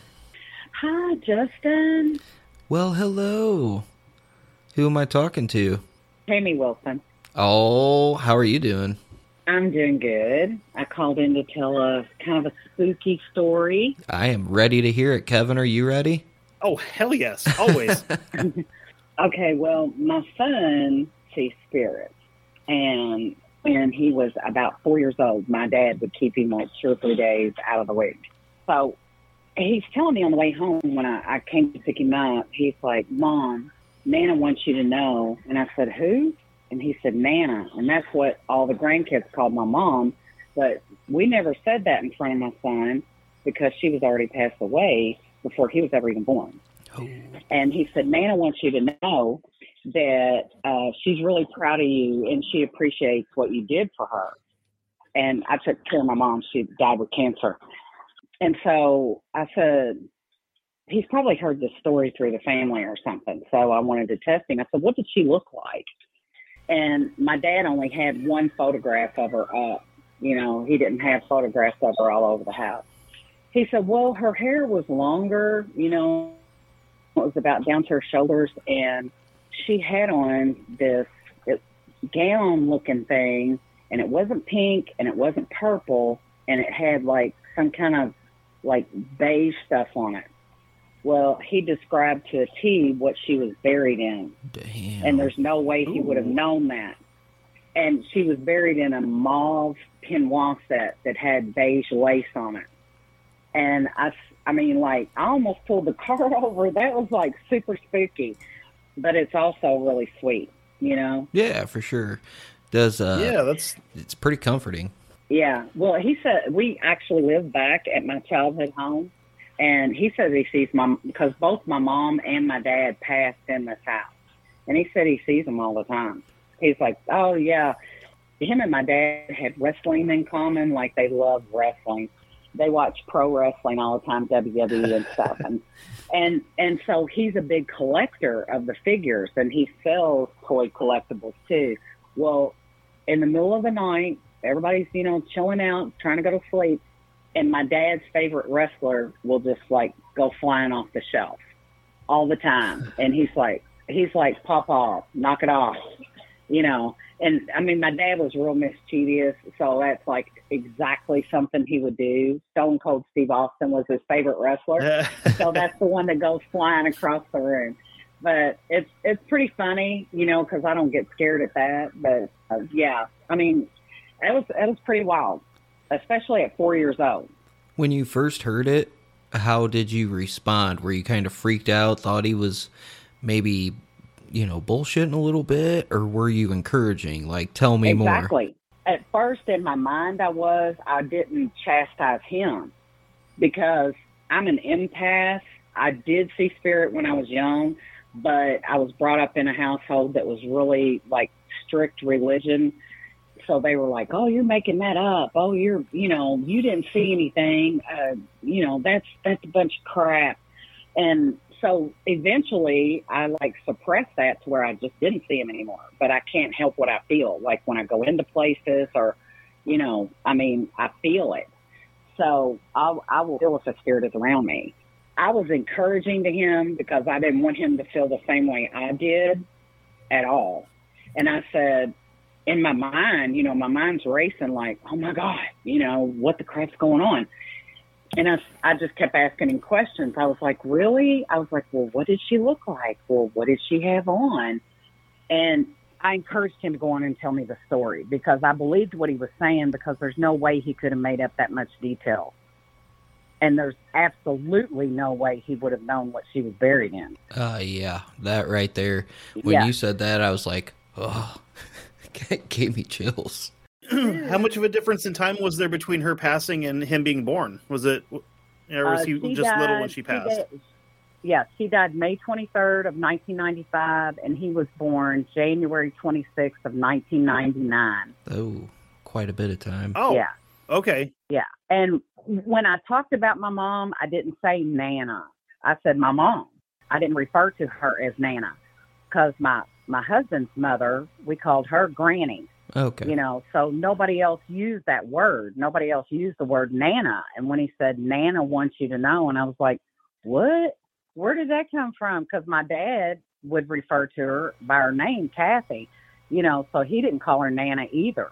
That was my first clue that I was like, okay, I'm tripping out here. But go on, tell me more.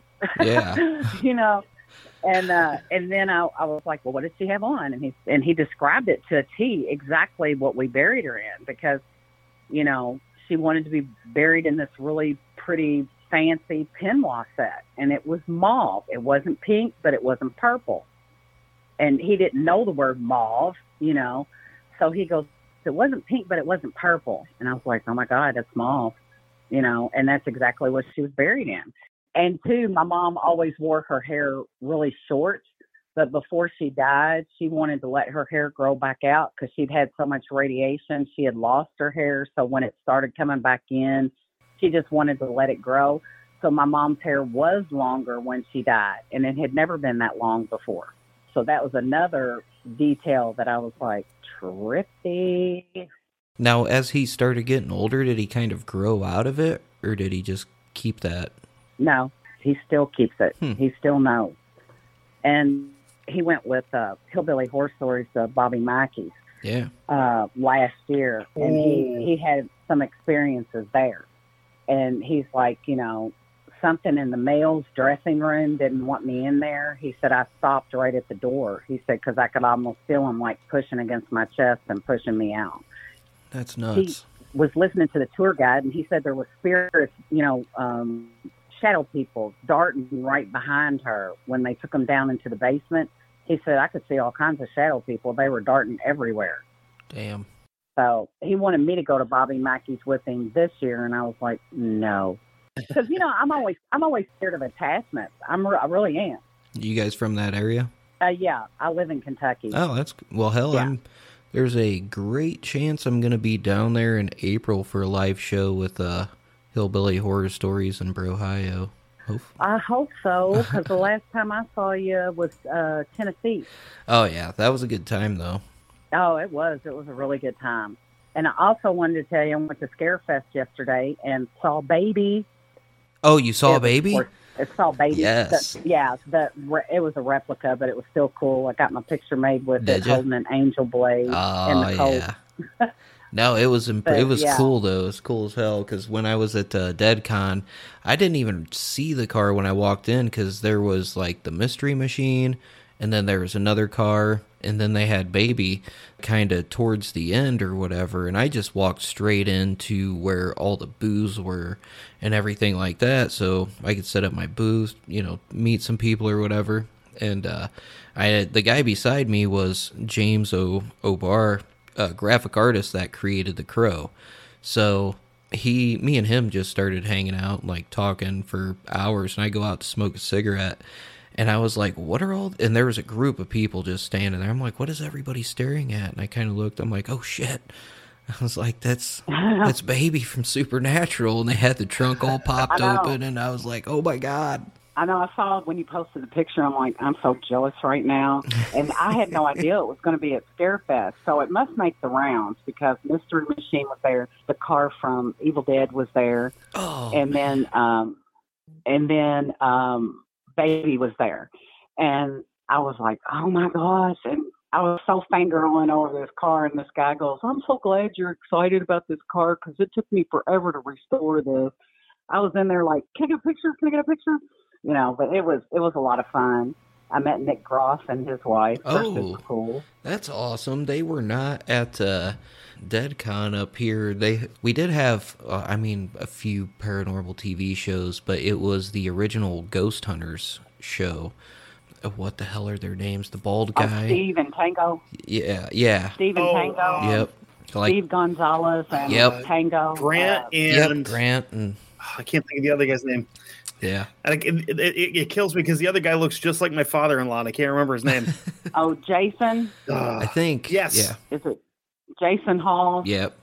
Yeah, well, Steve, Steve and Tango were supposed to be at the at Scarefest, but their table was empty, so I'm thinking they either were there on Friday or they were just coming in for Sunday only. Okay. And I was there Saturday and missed them, but uh, I met Bill Moseley, you know, from Devil's Rejects, and uh, uh, Oh, nice. He is a super, I mean, super chill, super nice guy. He's just, he's real funny and he's, he's a great guy. Um, I wanted to meet Bruce Campbell, but he had the longest line and Oh, he yeah. had all these, you know, restrictions like, you know, you couldn't take a picture of him, you couldn't have your cell phone in your hand in line. I was like, screw that noise, I'm out. Yeah, it's a lot of and shit. um, uh, saw Kane Hodder. Uh, he's a big dude. Yeah, The one that yeah, plays. Jason. Oh yeah. Yeah, he's he's, He's like what, dude. six nine or six ten or something? Yeah, but I mean, his arms are all blowed out. I was Well, like, man, yeah. it looks like he could crack my head like a walnut. but yeah, my son still sees spirits, and he can still sense when something's around. And me and my son have this weird connection. I mean, like I can tell if he's in trouble or if he's about to do something stupid, and I will literally text him, and I'm like, dude, don't do something stupid. Why does he want to go to these haunted places if he knows he's going to experience that? he's not he's not afraid of it. I've always been, I guess, because of the way I was brought up, I've always been afraid of it, like to fully open myself up to it. He's not afraid of it. Yeah. Like he can shut it down. Oh, okay. You know. And to me, I would be terrified, like I couldn't shut it down. You know. Um, but he he's just really I guess I would say more gifted because my mom was always gifted, but she would poo poo the idea of somebody having gifts. And I'm like, she would have premonition dreams. And if she told you not to do something, you best not do it. Like she predicted my brother was going to be in a really bad wreck.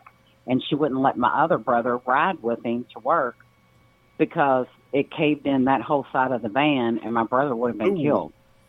You know, but she told my brother, she's like, you need to reduce your speed. Something's going to happen this morning. And of course, my brother, you know, he's just wild. He's just a wild person. And uh, so he goes hydroplaning and hit a viaduct, and it, it caved in that whole side of the van. So if my other brother had been with him, it had killed him. Then she called my uncle and told him, she's like, don't ride your motorcycle today. He's like, I don't believe in all that. That's stupid. And sure enough, man, he he ditched his bike and rolled himself, and he had concrete burn all the way from his shoulders all the way down his Oh, back and the side of his leg. Damn. I mean, she just she just knew. I mean, you know, she'd have premonition dreams to warn you. But then she would say, I don't believe in psychic abilities. And I'm like, well, what do you think that is? That's exactly what that is. yeah. She's like, well, those are warnings. I'm like, uh, yeah, you know, but I mean, you got them before anybody else did. So, That is wild. yeah. Is there anybody else like before you guys like this kind of stuff going on? Well, I've been doing some genealogy on both sides of my family. And I mean, you know, like I'm a Heinz 57. We're a little bit of everything. I mean, we're like Irish, we're like English. I mean, my dad's family was primarily primarily English, but they he was born in Harlan, Kentucky, which is eastern Kentucky. Mm-hmm. And his grandmother was who everybody went to for like herbs Oh, and yeah. medicines. Like she would mix stuff for you. And um, because they couldn't afford to go Yeah. to a doctor, It was that so, you know, Appalachian give her medicine. eggs or whatever they could. Yeah, exactly. And a lot of our medicine today is really based on herbal medicine Yeah, absolutely. but she would also she was a uh, midwife.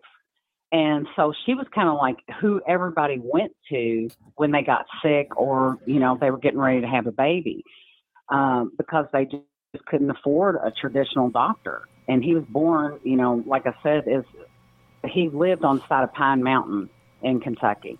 Well then on the other side my mom's side her grand her grandmother was an Ashkenazi jew and Ashkenazi Jews are known to have a lot of paranormal powers in that realm. I mean, they're they're known to be gifted. Uh, and she would like read tea leaves, and she would have premonition dreams, all that kind of stuff. So yeah, I think that it comes from both sides actually. That is pretty damn interesting. What do you think, Kevin? Yeah, absolutely. Um, I'm a I'm a firm believer in mountain medicine um, because same. there's a, a you know it, it's one of those things where it's like you know people will, will you know crap on it, but it's been working for hundreds of years. Why discount it that much?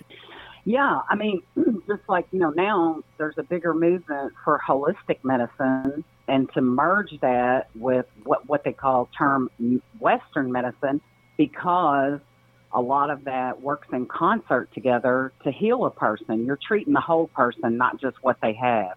Right. Like, I mean, I do, I, I mean, I consider myself a Christian. I believe in God, you know, Mm-hmm. but I also, like a lot of people, have really downed me for saying I don't have a problem with somebody smoking medicinal weed because a friend of mine had brain cancer, and when she was dying, nothing would help her nausea. Like she was, her head hurt so bad, she was sick at her stomach. They gave her a prescription for medicinal marijuana, and that's the only thing that helped her. And I'm like, where do you find marijuana? Where was it started? Where was it grown? On farms. My dad said years ago they would sneak off to these fields where it grew wild, and it was called everlasting life, is what they called it in the Appalachian Mountains, because I guess everlasting life because you're getting higher than a kite, you know. Yeah. but but I mean, they would go back there and and take the seeds out and grind it and then smoke it, you know. And he's like, yeah, Yeah. we used to high all the time, you know. But he said his grandma would have him go out and look for it because she put it in other paste and medicines to use for people for pain relief because they couldn't get any relief any other way. And of course, that's a mining town and it helps with black lung. Once they got black lung, there wasn't a whole lot they could do, you know. yeah. So I don't see anything wrong with that because that's no different than if you wrote somebody a prescription for oxycodone or oxycontin or whatever. Yeah, Yeah, because that, that, that other stuff is a very slippery slope. Um, right. I can attest to that. I know a lot of people that have started off with that and then ended up overdosing on heroin later down the road. Yeah. It's kind of scary. Well, I mean, I had a girlfriend who had a breast augmentation, and that's what they gave her for pain relief. And like, she had to go to rehab to get off of it because even after she no longer had any pain, she was addicted to it. And I mean, it's it's bad. I'm, in my opinion. Now, if you gave it to mm-hmm. somebody short term that was terminal, what difference does it make? I mean, they're dying anyway, Yeah. and they need the pain relief. But for just normal everyday pain that people suffer, chronic pain, there's got to be a different way, you know. And I'm I'm real big into that. People joke about me taking so many vitamins, and I'm like, I don't care, you know. I mean, all that's found in our food, but our food is so over processed, we don't get the vitamins we need anymore. That's true. Let me ask this about your son though. Do in, did any of his friends or like significant others, anything like that, know about him being able to see the stuff that he does? Not his friends uh, so much because they rag on each other so bad it's not even funny. So the least little thing they find out about you, they're going to run it in the ground. Oh, for Uh, sure. they get meme, yeah, meme wars and all that kind of stuff. You know, they'll send each other ragging on each other for stuff. But like he's got my son, it's really weird. He's got close girlfriends, not romantic interests. They're just his friends, and they know. They all know, and I guess because he feels more comfortable telling them than he does his guy friends, because he's probably scared what his guy friends will think. But yeah, his girlfriends know it because a couple of times uh, his real close friend he's warned her about guys she's dated he's like man you need to back off him he's he's no good he'll end up doing this or that and sure enough he has ended up doing you know like trying to hit her or be really nasty to her be a douchebag you know Mm-hmm. so, like a lot of times, she'll run it by him, like, "Hey, do you think this guy's all right?" And I can do that too. I can see a picture and read somebody's energy. I don't know Mhm. how I do it. I just do it. I can, if you give me a picture of somebody, I can read their energy because a lot of times my girlfriends will come to me and ask me they're divorced. It's like, hey, I'm thinking about dating this guy. What do you think about him? I'm like, losing. You know, I'm like, no, he's got mommy issues, or you know, he's a loser, or or he's a super cool guy, or whatever. You know, but it's whatever Yeah. energy I'm reading off of them. I like I like So that. he That's definitely right, gets though. that from me. I think Yeah, There's nothing wrong with that. it's really funny that you have you have those gifts and you don't know why, you don't know how. They're just given to you, and Yeah, I do sure. believe it's a gift. I just I just have an expanded mind like he has his. You know, I kind of close myself off to it as much as I can. Uh, like we went to, we were looking for a house before we moved back into my childhood home. My dad, when he passed, he left this house to me, but we were looking for a house and beautiful, refurbished old home. It had been in a part of Louisville where I live. It had been here since the 1800s. Just gorgeous. And everything's all updated. And so we're walking through it. And I said, well, I want to go upstairs. I want to see what it looks like up there. And the second bedroom that I walked into, like my peripheral vision just got black. Like it, you know, right before like you're getting ready to pass out, how your peripheral vision goes Mm-hmm. and the room was just so black and this was in the middle of the day and my husband was still in the main bedroom looking around and i said uh come on let's go let's go and he's like why he's like i mean i, I want to look around i said no let's go i said somebody either committed suicide in here or had like some kind of oppression going on there is nothing but black in that room, and I feel so threatened being in there and and, and sad at the same time. I said, we got to go. And uh, Damn. come to find out, there was a guy who committed su- suicide there, and um, I said, I can't, like, I can't live in that. I can't live around that. I mean, it was just horrible feeling, you know. I mean, I even got cold chills talking about it because I remember it. Let me ask this: Do you think that feeling and that that sense of oppression was there before this person and possibly caused them to take their own life, or do you think it was because that person took their own life there? No, I think it was there before. Uh, Okay. because I felt two separate feelings. I felt that, that like that oppressive feeling, and then I felt immediate sadness. So to me, when you feel that oppression, it's there already, and that's what Mhm. made the person sad enough to do that. Because you know, I mean, suicide is a is a horrible thing, and I I've often wondered what makes you get to that point where you actually do it, and um, we don't know unless we've been there and actually do it. We don't know what pushes you over that final edge. It can be a lot of factors, you know, Oh, mental illness, but it, I, I believe it can also be like oppression, you know, just something that's very negative. and then if you're already vulnerable, it just keeps preying on your mind. But there was a staircase that went up underneath the the hall closet I told my husband, I said, somebody's been mistreated in there. Like, I think little kids have been locked in there. And uh, he's like, and my husband, my husband is a deflector. Like, he doesn't feel anything. You know, he will deflect the spirit. He doesn't feel anything. He doesn't see anything. He's like, uh, it's just a closet. I'm like, no, I'm telling you, I see two kids and they've been locked in there. The same thing happened with my sister in law's neighbor uh, these people moved in next door to her, and I said, under no circumstances, the first time I met this this kid, I said, under no circumstances do you ever let him around your daughter. I said he is a molester because I had two little boys come up in my face, and that he had been molesting them. And um, sure enough, he got her by herself, lured her out of the house, and he had molested her. And I went next door with my husband. I went next door, knocked on the door, and I said, uh, your son is not allowed back over here. We're calling the police. We're pressing charges. I said he molested my niece. She said, I wish you would call the police because he molested two little boys. And uh, I'm afraid that, you know, somebody's going to end up killing him for the way that he is. And my Well, husband's yeah. face, like my my husband's face went white because I said I saw two little boys come right before my face. As soon as I met him, I got these horrible vibes off of him, and these two little boys came in my face, and I was like, "I'm telling you right now, he's he's a molester." And come to find out, he had molested two boys, and then my niece. Damn. But he went to he went to prison for molesting my niece. good. Yeah, that's not a, not not a good place for somebody like that either, because that's a good way to end up with a pretty hefty ass beating. Yeah. Well, he claimed his lawyer that his mother got him claimed that you know he was mentally deficient and he was you know he had this proclivity to to molest. So they put him kind of on a mental ward. So he's uh, in protective custody essentially. So he will never be in gen pop, unfortunately.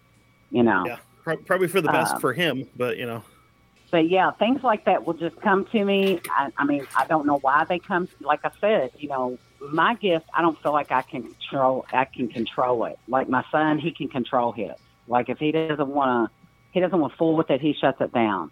And me, I just I feel what I feel, re- regardless of where I'm at. I've been in places before where I just feel horrible and I got to get out of there. I'm like I can't, I can't be, I can't be here. I got to leave, and I don't know why. So it's uh it's a freaky way to be. I'm a freak. but Justin, I hope I hope that you can I hope that you can come down to the show for Hillbilly Horror Stories. Well, I just got the message. I think it was Friday, um, and it was Jerry. We it was a group message with me and Jerry and Rob and uh, Nick, and then Shane from Foul Play. And he goes, "Hey, you know, check with your spouses and your your kids and everything else." He's like, "I want to plan an April 9th show at the VFW in Louisville." and I believe it seats like 300 people. So he's like, I want to get tickets going ASAP. So hopefully everybody is cleared for takeoff and we can get that arranged. I'm just waiting for word back from some of the other guys because I told Jerry, I was like, hey, you already know I'm good to go, dude. I look forward to that um, because I always come to the Louisville shows. Um, the one they had here with Brohio and some other paranormal people, Paranormal 502. It was a good show. I always look forward to seeing you because you're a super cool guy. I appreciate that. I, I, uh, it's funny because usually when I do live shows, I always tell people, I'm like, listen, pretty much what you hear is what you get. Like, I, uh, a lot of people, I don't know, podcasters who just, they think because they're a podcaster, they're, I don't know, better than anybody, you know, and it's, it's like, nah, I'm still a blue collar dude, you know, and after the show, there's a 99% chance I'm going to be hanging out with, you know, like 20 or 30 listeners and just getting drunk and talking about weird stuff. So it's like, that's what I like. It's always fun too. It really is. Yeah. I enjoy it. No, I, uh, talking about weird be fun. stuff is my favorite stuff. Exactly. That's pretty much where I'm at with it. I'm like I can I can carry that conversation about pretty much anything really. It's fun.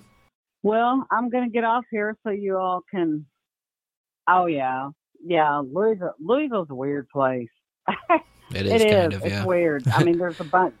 There's a there's a ton of haunted places here, and you know, of course, Waverly. But I mean, there's a bunch of other haunted places here, and and the people are generally, you know, super friendly. I mean, um, you're kind of kind of in the South. I don't really consider us that South, even though people. I said Tennessee gives us a bad name. We're not that far south, but but yeah, they're they're pretty cool. And Yeah, uh. I, I mean, I had a great time at the Gatlinburg show. So it was a fun you know, if time. you come up, we'll have to. Yeah, we'll have to go hang out. You know, grab a bite Oh, to eat for or sure. something. Absolutely. I'm totally down All with right. that. Yeah, we'll definitely for sure grab a bite to eat and hang out because I want to hear some more stuff, some more weird stuff because that's kind of my thing. hopefully I can bring my son with me and he can tell you a bunch of weird stuff. Yeah, we both work for haunted attractions uh, for a Yes. while. That's awesome. Yeah, and so we we've got some stories from that too. So you'll you'll definitely be entertained. I am so down with that. and I appreciate you calling in and telling us your stories. That's pretty awesome. Well, thanks for having me. No problem. I hope you enjoy the rest of your Sunday evening, or your Sunday night, I should say. Okay, you all take care. you too. Have a good night. So, what'd you think about that, Kevin? Little kids That being was, able uh, to see things. I'm a firm believer in that. You don't hear a lot of people telling stories about it either, you know? I believe it because, like, my younger son is like that, dude. He has said some weird shit before. It's just like, God, it gives me chills, man. Like my, my brother's uh he, well, he was a, he's a stepson. I mean, he's he's back with his mother and all that stuff. When they first moved in to I want to say it was the second place they lived at.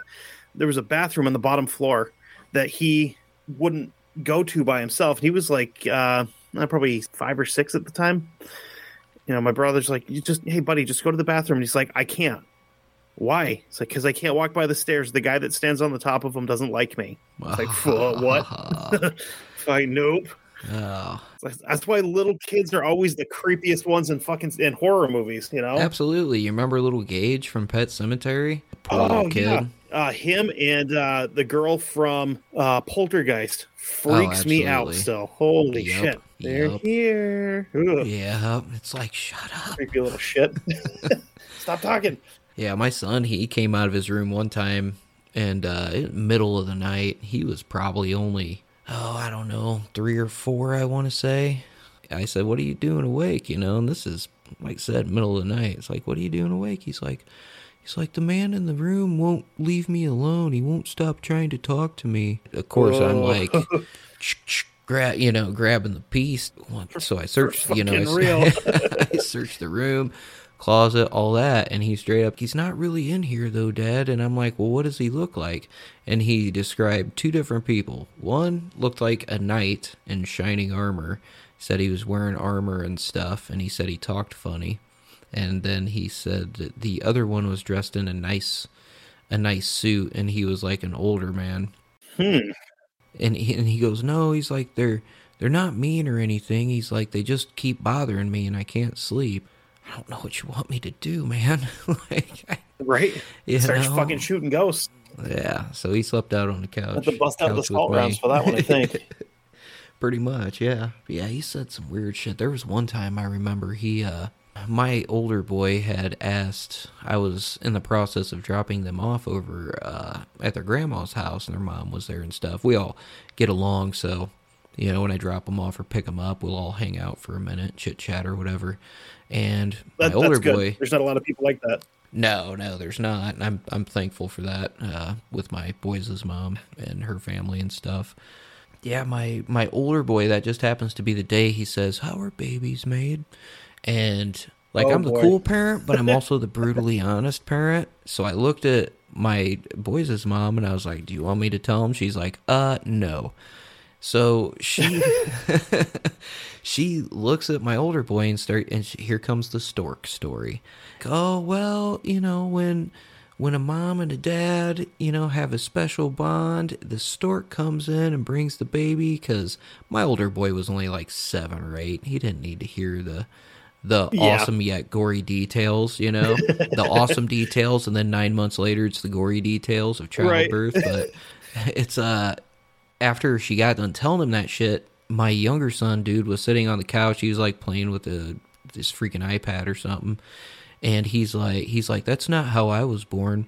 Without even skipping a beat, right? Just didn't even look up. He's just, we're like, oh yeah, ha ha ha. Like how, you know, how were you born? And he goes, well, he's like, I was in this this room, just kind of waiting around with a bunch of other people, and then I got to choose who my mom was and my dad was when I chose you, they shot me into your belly like a like a light from the sun. Now I'm here. The kid literally just described reincarnation, and he's like fucking four or five exactly. years old. Exactly. I was gonna say Like, I, the heard fuck? shit like that before. That's crazy. yeah, and oh, that's creepy. yeah, and she, my boy's mom, looks at me because she's into the paranormal, and she's obviously not gullible, but she's like, she mouthed the words, "What the fuck?" And I was like, "Don't tell him to turn it off." You know, like you know, we're not going to encourage it, but at the same time, we're not going to say, "Oh, you're crazy." Don't talk like that. Blah blah blah. Because we've always been pretty open parents about that kind of stuff. You know, we don't Right. we don't want to be those parents that you know their kids can't talk to them. Yeah, like after that, that was that one gave me the chill. When he said that shit, I was like, God bless it. Did you see something like that on TV? He's like, No, that's just how I was born. That's how I came here. Just dead fucking like, I- I serious. Didn't skip a beat, man. I saw one a while ago where um, I remember. I think it was something my wife found on TikTok, where this woman was talk was watching something on the History Channel about World War II, and her little guy was like three or four, and he was sitting there watching it with her, and apparently there there was a detail that came up about the Battle of the Bulge, and he- I guess he looked at her like dead in the face, and went, "That's not what actually happened," and like started telling her about shit, and I was like, that. That would freak me out, but at the same time, it'd be like, okay, well, what do you know then? Let's, let's find yeah. out. Let's hear it. Let's have this conversation, dude. I'm curious. Exactly. You outrank Yep. me. Let's hear what you got to say. exactly. Yeah, my younger son, which he he's honestly like it, it kind of makes sense because he's very sensitive and emotional. You know, he's a very caring and thoughtful kid for his age. He's 10 now, he'll be 11 in December, and he's still that way. Just very huge heart and very sensitive and he'll tell you his feelings if you hurt him or not, stuff like that, but yeah. Looks like we got a uh Kevin H. The hair he is. Oh, this fucking guy. Who let him in here? I'm telling you, man. Slumming. It's weird. You came in and all of a sudden I had one of those really nasty acid burps where it's almost like you threw up in your mouth. Weird. right when Kevin gets in. Oh, Are you trying to say I'm an acid burp, I think so because I got it. or I caused them? I think he did. I think he caused it. Let me get back. One minute. Ah. Too much. What are you up tonight? You gonna tell us some scary stories or what? All the all the creepiness. all the ones the that I have. creepiness of Vermont. Kevin Carlton told us a couple last call. This is pretty weird shit. I mean, I've had I've had a few little zingers, mostly just ghost stuff. Anything creepy as shit, we want to hear about it. First one I'm gonna tell. This one is like well one of the freakier things I've ever had. So this is not so much like a scary thing, but it's more like a it freaks you out type of thing. Mm-hmm. So I'm gonna say this is probably ten years ago by now. I think I had a um an aunt of mine that passed away, and I was gonna go down for the funeral and everything. At the time, I'm in college, and I'm taking this class called Death and Dying, and I actually had to watch someone die. Um, The it- fuck? Really? yeah, They yeah. Just take you to the Yep. hospital for a field trip or No, what? no, it was it was filmed. Oh, okay. All right. and somebody- was it was- wow, dude. wow. Yeah. like that's fucking dark. A little bit. No, I, Where the I hell mean, did you go to college? Bosnia? Know, yeah, dude. yeah, no. I mean, I have kind of watched someone die. I mean, I watched my grandfather die. Mhm. You know, I mean that that was rough. But watching my grandfather pass away, that was like that was like the first experience, kind of like with death. You know, Yeah. there a minute, one minute, now not. And then, then I had this, and then the, the professor was like, "Well, if you don't feel comfortable, don't watch it. What the hell? I'll do it." So I did it. Sat there and watched. It was one of the weirdest things I've ever actually seen, where the person that's dying starts to see shit. Like they were Yup. saying, like you know, do you see the thing in the corner? Whatever the hell it was, it was in the corner. Do you see that? and I, I and I couldn't relate. I didn't, you know, have anything, rel- you know, in relation to it. A lady that was like a grandmother to me when she was down at my uncle's house because my uncle and her daughter married, so uh, kind of not really related, you know, but we kind of are. Anyway, she was dying from cancer, and I didn't know this until after the fact that kind of like I could relate the two. She was saying that when she was dying, that she said that her husband came to her and was sitting there talking to her, would talk to her, and then she, and then he would not talk, and he would just be there, and I and he was just waiting. And I'm like, holy shit, that actually really does happen. Wow. Yeah. But uh, but the freakiest th- thing about the whole my, my aunt passing away. So uh, I worked for my dad and my mom doing um fire extinguishers, and so happened that one of the times I had to go to I had to go to a funeral home. I walked around out front; it was fine, but then I had to go actually go out back, and I went out back into where they put the person on the table and they do Oh, the yeah. and I just like I instantly freaked the fuck out. I was like, "Oh my gosh, you know, am I gonna see a dead body?" You know, I was. It's just so freaky having someone just pass away, and you're going behind behind like the curtain to see that. Kind of like weird you right the hell out. Dude, when I was doing pest control, I, I went to a funeral home up in Burlington and I did all everything on the main floor, then went down into the basement. And uh, Hmm. one of the guys caught me at the door and he goes, Listen, there's a room down there. There's you're gonna see a light under the door.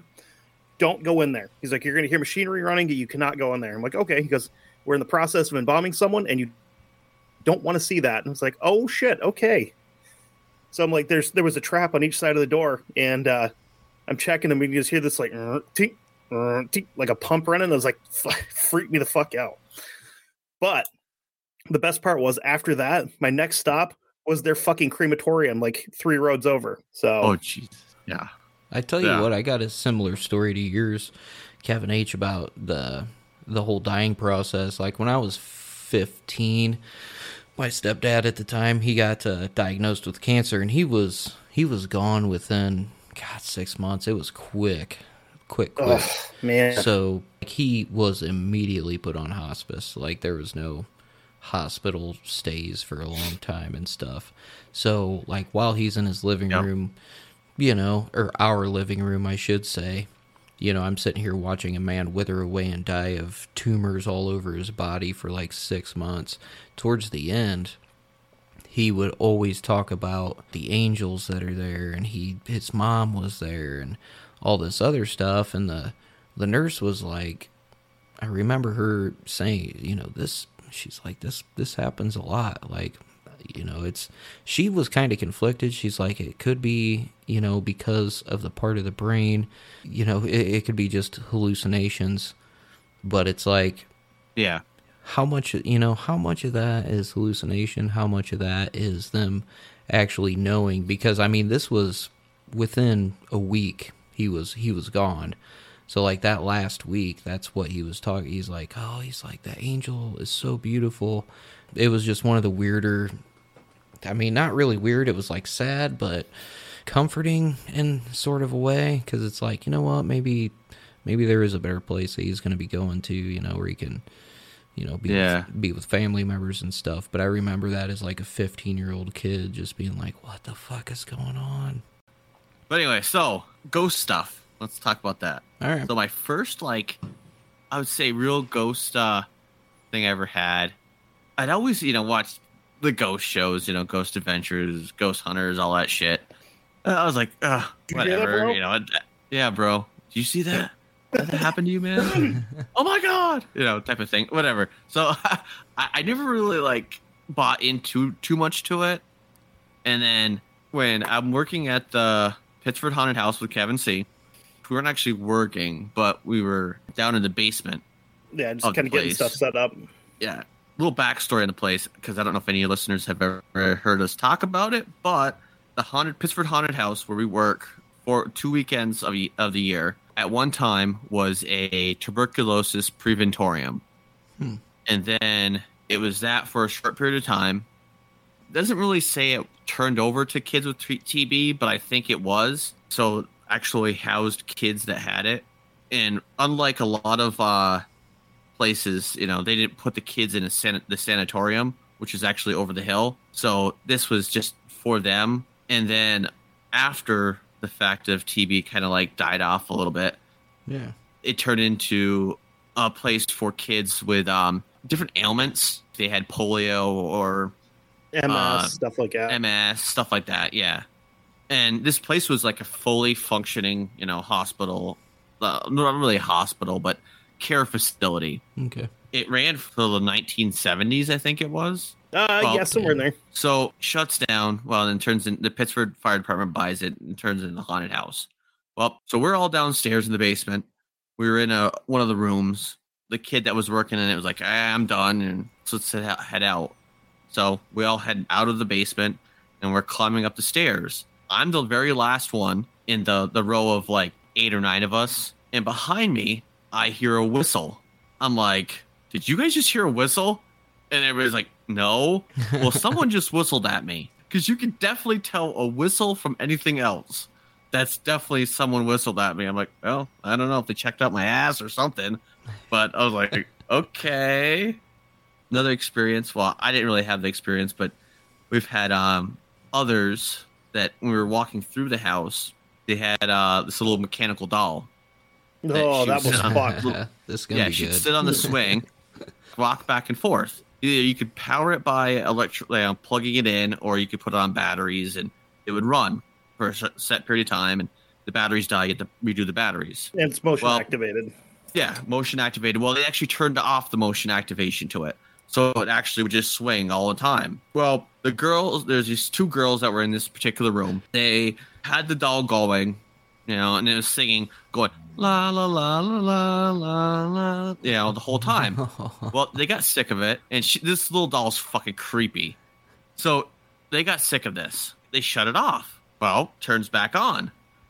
And they're like, what the hell? And they go over and they shut it off again.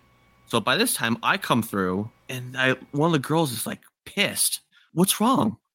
She goes, that fucking doll keeps turning on. I'm like, what do you mean? She goes, we've turned it off three or four times, and it keeps turning itself back on. I just sent you a picture of it, Justin, just so you can get the full uh, the full effect. That's gonna be I good. found, I'm it, on- I found it on Amazon. I was like, yeah, this is what this thing is. It's fucked. So it happens that there's this little girl that passed away in the house, Oh my god, that's creepy. right? right? Oh my god. Yeah. It looks like just for a description for the listeners, it kind of looks like a version. Oh, that girl from The Ring. I want to say like Yeah, kind of. Like white mixed her with. Annabelle almost. yeah, except her bangs are cut really really bad. Yeah. Yeah. Yeah. Holy fuck. Yeah. Anyway, like sickly skinny, sitting on a swing, all white eyes. Yep. That is creepy as shit. And those anyway. those eyes fucking glow too. oh Yeah. even The eyes glow. even better. so the a little girl had passed away at the place. And we had all thought her name was amy. Well it turns out from kevin c's brother that had spoke with uh, his ex-wife's grandmother that the girl girl's name was actually annie. Of course at the time we always thought it was amy. So we just said hey i told the girls i'm like listen just tell amy that she needs to knock it off. Needs to stop and she'll stop. You think that'll work? I'm like yeah just tell her she's a little girl she doesn't know any better. She just thinks it's funny. So just tell her to stop. So they told her to stop, and then you know they come back through. I'm like, well, like yeah, it hasn't turned back on since. There you go. you gotta just say, hey, stop it, and it totally stopped. And of course, I asked them, like, are you sure you turned it off? Because it's motion activated. Yeah, they turned the motion activation off on it and just had it fully swinging all the time. And we had turned the, the device completely off. I was like, that's fucked up. But uh, what was it? Then we were up, um, Kevin C, his wife, Shelby, and a few other people. We had been working at the house and we were like, okay, hey, let's let's kind of uh go in and before, you know, the whole thing starts up and everything else, like a week bef- so or before. And let's go up to the upper floors and see if we can possibly do a little ghost hunting and see if we can catch anything.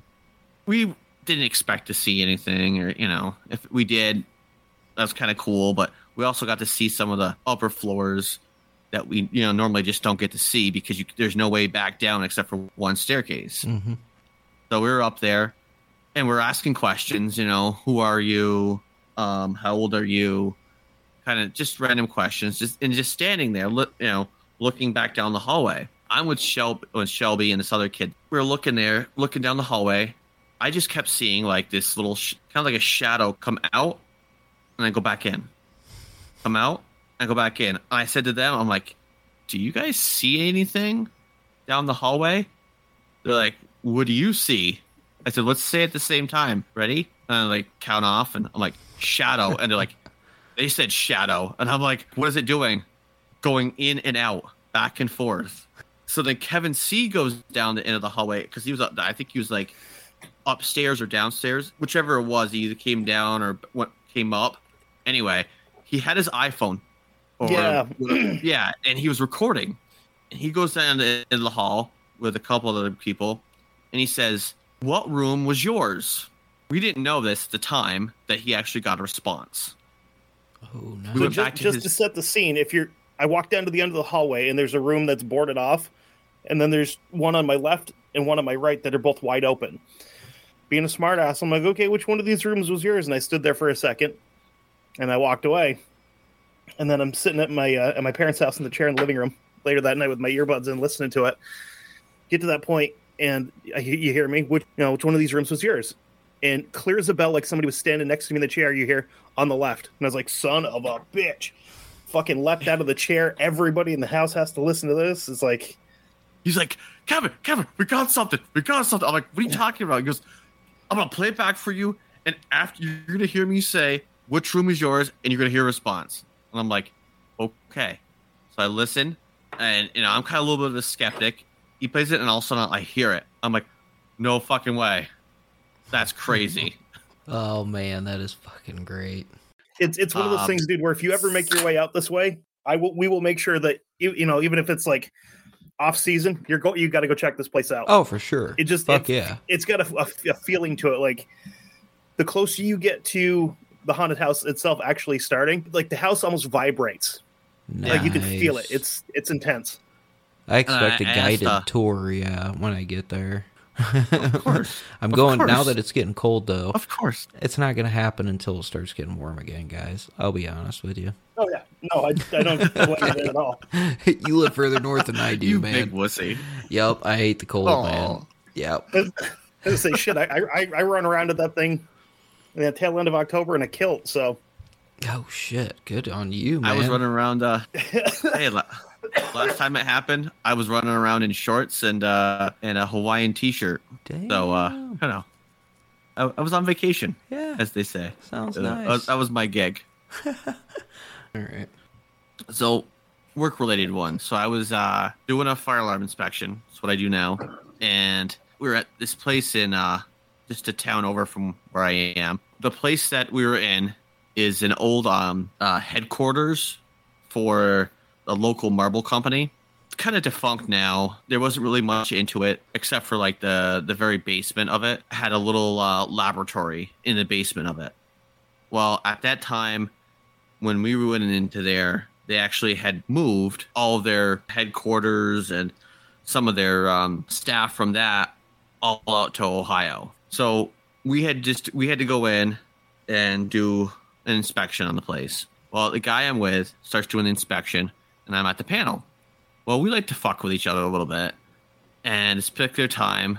I you know I hear footsteps above me, and I'm like being a smartass. I'm like click on the walkie-talkie. I know where you are. Na na na na na na. And he comes back on the walkie-talkie. Where am I? You're above me. Well, after I say that, not even like half a minute, he comes around the corner. He goes, No, I'm not. I'm right here. and I look down at his shoes. Usually he likes to wear like a, a work boot type of shoe. No, this time he was wearing sneakers.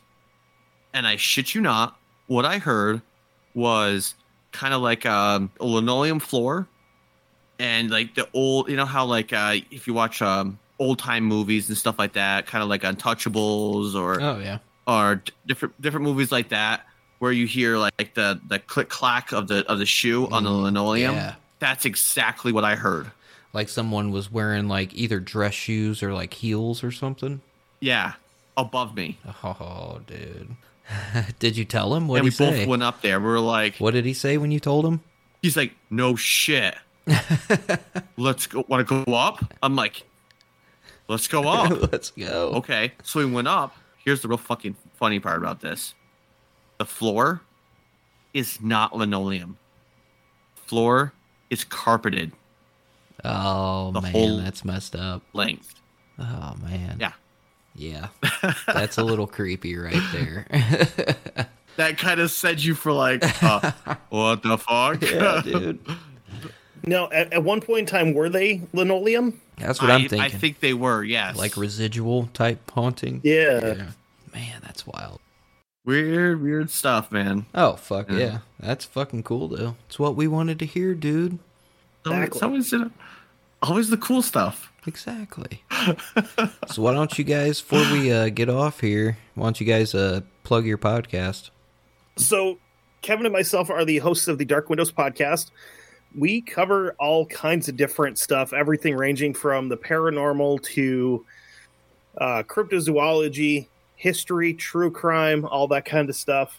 We, we might even throw in some oddball shit. Like we did, we actually covered uh, ADX Florence, which is a Well, that's- very that's true crime, maximum secure. Yeah, yeah, I guess. Okay, all right. But it's also had a lot of famous people in that thing. Oh, so. yeah. Oh yeah, but yeah. We cover everything that uh, everything from soup to nuts, basically. If fancies our interest, we'll cover it. Matter of fact, here in a couple, you mind if we announce it now? Yeah, go for What it. we're doing in a couple weeks? No, hell no, go for it. Okay, cool. Um, we have an inter- another interview coming up next week. Actually, kind of weird. This is uh, we've been doing a lot of interviews lately, and then we've got another one next month. But week after next, we're going to jump back into true crime, and we are going to cover a Freeway Rick Ross. Oh, that's gonna so be a good one. I think that's going to be a lot of fun. That dude yeah, was wild. Like I, I was looking at it, and I was like, I know, I know, I want to do Rick Ross. That'd be cool. And then I forgot to put in Freeway before it, so I just keep getting all the shit about the rapper, and I'm like, not the same guy. not the same guy at all. So. His, Because one of them's like 375 pounds, the other guy's like a buck 30 at the most. yeah, so yeah, pretty big difference Yeah. there. one of them's worth a whole shitload, uh, shitload more money than the other one too. That's so very fucking true. because fucking Freeway was making like he was bringing in like two to three million dollars a day at one point. Oh yeah, it was ridiculous. Like Yeah. his story is insane, man. it's fucking nuts. So I was like, I think that'll be a fun one. Yeah, I agree. I think it's gonna be a great one. I can't wait for it anyway. Well, shit. I suppose I will uh, talk to you guys later and have a good Sunday night. Yeah, you yeah, too, man. thanks for thanks for letting me come on. Hey, thanks for telling us some stories and fucking hanging out, dude. No problem. All no problem at all. I'll talk to you guys later.